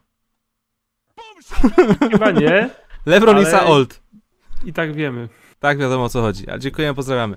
Doncic jest Jordanem naszych czasów. Clippersi to taki droid, którego nie może przejść. Ale pamiętajmy, że Jordan z Pippenem, może Bill lub wasza propozycja, w końcu ich ograł i tego samego życzę Luka Donciciowi. Kawhi w Game 7 miał swoje 5 minut God Mode szóstym meczu miał God Mode. Tak, w szóstym. Kałaj w szóstym totalnie jechał na kodach. 45 punktów, powyżej 60%. Jest solidnie, jest sympatycznie. Czy Doncic jest Jordanem naszych czasów? Wydaje mi się, że często się rzuca takie mm, porównania. No i no, Ale no, okay, absolutnie no. tak, nie, nie, są podobni w ogóle. Ja nie wiem skąd się to bierze. Może przez to, że no tak jak mówiliśmy wcześniej, że Doncic prowadzi swoją drużynę wszystko, wszystko w pojedynkę będąc super, tak samo jak Jordan prowadził Chicago Bulls tam, nie wiem, w latach 88. Okej, okay, ale on prowadził wygrywając, z, wiesz, korony strzałów i tak dalej, a Luka Doncic jest maestrium pick and rolla. Jeśli mam wybrać jeden element w gry, w którym Luka Doncic jest teraz na jakimś topowym poziomie absolutnym, Mhm. to jest to obsługa pick and rolla. To nie jest coś, co Jordan robił, to nie ma tutaj żadnego podobieństwa. Okej. Jordan nie grał takich rzeczy, grali w ogóle w innych systemach ofensywnych, w innych w ogóle systemach też obronnych, w innych zasadach, więc jakby ciągnięcie drużyny, owszem, ale jeśli chodzi o podobieństwa gry, to naprawdę 100 innych zawodników bardziej pasuje do Jordana i 100 innych starych zawodników będzie pasować bardziej do Luki. Tak, ale ja myślę, że tu nie chodziło o porównanie w zasadzie o kwestii stylu gry, tylko bardziej jakby statusu w lidze. W jakim miejscu A, to kariery się to znajduje. Dajmy, to dajmy mu jeszcze 4 lata i zobaczymy. No to spoko. To szybko, dajcie mu ten, niech, se, niech wygra igrzyska. Matseon. E, Myślałem, że 76... e, Matseon, pozdrawiam oczywiście. Ma, myślałem, że 76ers ograją w crunch jeszcze Hawks, ale różnica za duża. Truel wyrabiał się w nogi Collinsowi, 76ers z 6, a i tak, a Tybull najwięcej punktów z ławki. Kto zawalił mecz? Do Kurwers, Dane Green czy ławka? Powinni uciąć minuty Imo Korkmazowi. Mecz zawalił na początku zdecydowanie do Rivers, ale później się ładnie ogarnął i zaczął wygrywać. Do kurwa zawali mecz. A ja nie zgadzam się z obcinaniem minut Korkmazowi. Ja nawet nie wiem, czy on nie powinien trochę więcej zagrać. Okej? Nie zagrał tak źle do kur... Yy, yy, przepraszam. Yy, Korkmaz. Nie, nie on mnie tak bardzo raził na boisku, jeśli chodzi o 76ers. A... No wrąbał się w nogi Collinsowi. No walczył o faul, końcówka meczu, zrobił co mógł. A... Dany Green to dany Green. Ja nie wiem, czy zagrał źle, bo ja nie mam oczekiwań wobec danego Green- Greena. Ja nie, wcale nie byłem zachwycony jego y, nawet sezonem w Lakers tamtym i wcale nie płakałem po jego odejściu, więc easy. Donajcik, od- uwaga, śmieszne, śmieszne. Rudy Gay jest not a gay. To też prawda chyba. E, czy jeśli Kat zbuduje formę życia, Edwards okaże All-Starem, z Wolves podpiszą się Gobert, Simmons i dwie trzecie najwybitniejszych poza Obajtkiem Polaków, LeBron James przeniesie swoje talenty do Minnesoty, a MJ wróci z formą z lat 70., to czy Wo- Wolves przejdą do play-in? Wejdą do play-in. Nie wiem, ale powinni skończyć sezon wyżej niż Sacramento Kings. Stary, to było prawdziwe zdanie, to był prawdziwy donate. Tak, i ja odpowiadam tego do Nate'a. Ja naprawdę, ja, ja czuję, że mi troszkę głowa się gotuje już, już, od, już od, od siedzenia w tych słuchawkach i tak przeczytałem ten donate i się zastanawiałem, czy to była moja głowa, czy naprawdę to był donate. Bo zaczęło się, bo zaczęło się niewinnie, nie? tak, jak, jeśli Kac buduje formę życia, jestem w stanie w to uwierzyć. Więc tak, Powinni, z tymi wszystkimi warunkami powinni być lepsi niż Sacramento Kings. to jest prawdziwe zdanie. Wyłączyły mi się donate, czekaj. Jest jeszcze jeden od DD. Właśnie sprawdzam, żebym przypadkiem nie ominął. Tak, Którego jest, jest jeszcze jeden, jest miejsca. jeszcze jeden od Dede. O, i to jest, to jest w ogóle ciekawe, bo Dede wysłał nam donate, który, na temat, który chciałem jeszcze właśnie na sam koniec streamu poruszyć, więc fajnie, że to się tak zamknęło. Także Dede pozdrawiamy. Czy nie uważacie, że Doncic za bardzo dominuje grę na piłce? Owszem, generuje kosmiczne stacje, natomiast wydaje mi się, że jego partnerzy nie są zbyt zaangażowani w atak, nie ma ruchu piłki, cały zespół nie jest pod prądem w ataku. Widać to było w Game 7. Czytałem ci dużo tekstów na ten temat, ale wydaje mi się, że Luka Doncic e, może faktycznie w samej grze tego nie widać, ale później patrzy na te, na te statystyki i ma tych, ma tych asyst z 10, ostatnio tych asyst, nie wiem, około 14, a trzeba pod uwagę wziąć przecież ile tych, ile tych podań kończących nie kończy się zdobytymi punktami, więc e, może nie jest aż tak źle wcale z tym niepodającym Donciciem. E, Myślę, że w tej serii była okazja, żeby ktoś wykazał się kreacją gry, ale Jalen Branson to jeden z gorzej grających w porównaniu do sezonu regularnego zawodnik Mavs. I jeśli myślę, że Jalen Branson grałby dobrze w kreacji z ławką, to miałby więcej okazji kreować grę. Ale po prostu nikt tam nie kreuje. I to nie jest tak właśnie jak w Atlancie, że rozrzucasz piłkę z podwojenia do Huertera czy do Bogdanowicza, którzy obaj, czy do Williamsa, którzy obaj czy potrafią zagrać coś piłką i tak dalej. Dorian Finney-Smith ani Tim Hardaway Jr. to nie są kozujący ani kreatorzy. Mhm. Goście, którzy mają dostać i rzucić. I to jest wszystko. I nie, nie, nie chcę, żeby nigdy Dorian Finney-Smith wchodził w kozioł, a już tym bardziej, jak to się też zdarzało wiele razy, że kozują na przeciwko jakiegoś słabego obrońcy, tylko że najbliższy obrońca, który zaraz włoży mi rękę w kozioł, to jest K- Kawhi Leonard. Powinien być, oni po prostu powinni biegać, jeśli, dobra, krytyka Erika Carlyle'a, powinni robić drille na boisku i ktoś powinien udawać Kawaja, żeby wszyscy usłyszeli, nie kozujesz, jeśli Kawhi Leonard macie w zasięgu dłoni. A na pewno jak się nazywasz Dorian Finney-Smith. Naprawdę, błagam was, no kurczę. I tyle piłek im wybrał, to jest po prostu niesamowite i to jest takie łatwe dla niego i wiesz, że to zrobi. Mhm. E, więc tam nie było kreatora drugiego, trzeciego, który przyszedłby do gry i byłby tam. Bo tam było tak, pięciu wysokich, nie kozujących, nie kreujących, banda wingmanów, która no, z tym kozłowaniem, Josh Richardson, Finney Smith, Hardaway, no tak se, i Branson, który zagrał fatalną serię. To jeszcze tak na koniec w kwestii relacji Luka Doncic, Kristaps Porzingis. Jak myślisz, to było po prostu gameplan Ricka Carlisle, żeby aż tak bardzo nie wykorzystywać Kristapsa? Czy Kristaps po prostu był za mało zaangażowany? Czy może po prostu, jak już rzucamy tymi metaforami, że Luka jest e, Jordanem ze wczesnych lat kariery, czy na przykład Luka nie patrzy na Kristapsa i nie widzi takiego, widzi takiego Billa Cartwrighta? Że a ja mu nie podam, bo on to spieprzy. On nie zapie tej piłki. On jest za słaby. Ja, ja wolę rzucić trójkę po stepbacku. A... Myślę, że i Porzingis, i Carlisle mogli zrobić trochę więcej na rzecz lepszej gry Porzingisa. Bo jakby Porzingis był na przykład, nie wiem, patrzcie jak on się stara w obronie, zbiera 15 piłek, nadaje tam ton, a w mhm. ataku go nie wykorzystują. Czemu nie dają mu szansy, jeśli tak strasznie się stara? To trochę ta narracja byłaby inna, ale nie mogę powiedzieć, że tak strasznie Porzingis się starał, żeby być bardziej pod grom, albo żeby mieć wpływ w innych obszarach boiska. Myślę, że obaj mogli zrobić więcej. I Porzingis, i Rick Carley. Szkoda po prostu, bo jak była ta jedna wielka wymiana, to od samego początku wszyscy byli za tym, że to Dallas zdecydowanie wygrali ten deal, prawda?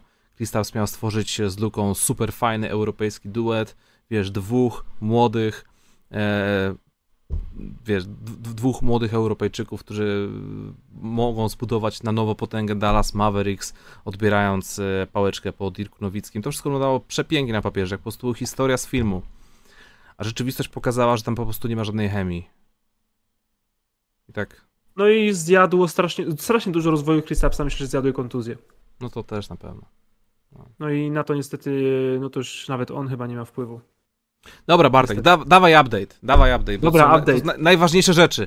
Let's Super, go! zostaliście, jesteście niesamowici, jest nas wciąż 1400 osób, ale ciebie już prawie 115 godzin.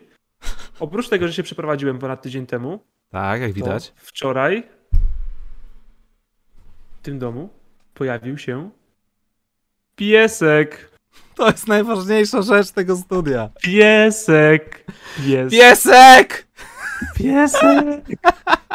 Którego poznacie na pewno na Facebooku, bo no jak... Ja Wrzucisz? jestem totalnie... Wrzucisz ja, fotkę? Ja totalnie jestem, będę stary i pies po tygodniu, tylko to nie będzie śmieszne, bo po prostu ja wiem, że to się wydarzy. E, więc oczywiście, że będę rzucał zdjęcia psa. Okay. Pies nazywa się Serdel, dlatego, że wygląda jak Serdel. Po prostu jest nisko podłogową parówą. Mm -hmm. Ma takie krótkie nóżki, że naprawdę wingspan słabo, jak Julius Randle bardziej. E, ale siła tam musi być w tułowiu. E, przyjechał wczoraj ze Słoniska i na razie jest super grzeczny, więc trzymajmy kciuki, żeby tak pozostało. Kiedy poczuje się pewniej, bo tak jak mówisz właśnie, że poczuje się pewniej, to różnie może być, ale na razie jest cudowny i jest grzeczny i kocham go tak jak umiem. Uważam, że podjąłeś bardzo ważną decyzję z tą adopcją. E, ile, ile ma lat w ogóle? Podjęliśmy. Ja Podjęliście, tak. Nie tylko, że ja. Oczywiście, pozdrawiamy. E... Całą rodzinę. Ile lat ma Serdel? To jest Znakomite pytanie. O, Szacunki... to mamy to samo właśnie. Ja mam to samo tak. ze Scottim, no. Szacunki ekspertów różnią się. Ale bardziej szczeniak, czy bardziej stary pies? E, nie, nie jest to szczeniak. Nie Czyli tak, szczeniak. Jak, jak my poszliśmy ze Scottim do weterynarza, żeby zapytać się, ile on może mieć lat, to weterynarz nam powiedział, no taki zdrowy, zdrowy pies, taki między 2 a 7. Mhm, mm. Myślę, że takie między 2 a 5, 2 a 6, coś w tym guście, no. Spoko, spoko. Serdel is the goat. Dokładnie Christian Neo, ja też tak uważam. Bartek, co, się mogę, co, co wam mogę powiedzieć? No, Bartek, wychowaj, wychowaj jak swoje e, i będzie super. Jak przyjadę do Krakowa, to będę się z nim bawił, będę rzucał mu rzeczy, a później będzie no, je przynosił, a, a, później będzie je pół godziny przynosił, bo ma takie krótkie nóżki, więc pewnie wolno biega. E, raczej nie przynosi. Przynajmniej okay. na razie nie pokazał tych umiejętności. Okej. Okay. Dobrze, moi drodzy, słuchajcie, za nami konkretne, długie, profesjonalne studia NBA. Słyszymy się, widzimy za tydzień w poniedziałek oczywiście. Być może w tym tygodniu w końcu wleci spoko rozmowa, ale nie obiecuję, bo niestety mam problemy z montażem, więc, więc dlatego to tyle trwa. Eee, no i co? Widzimy się na Instagramach, na Facebookach, na Twitterze, na tych wszystkich innych socialach. Być może widzimy się też na jakichś boiskach we Wrocławiu, bądź w Krakowie. I co? Żegnamy Idziemy się. Idziemy wysikać psy. Idziemy wysikać psy, to jest najważniejsze. Już długo czeka, no. Dobra. Do następnego razu. Trzymajcie się. Pa, pa.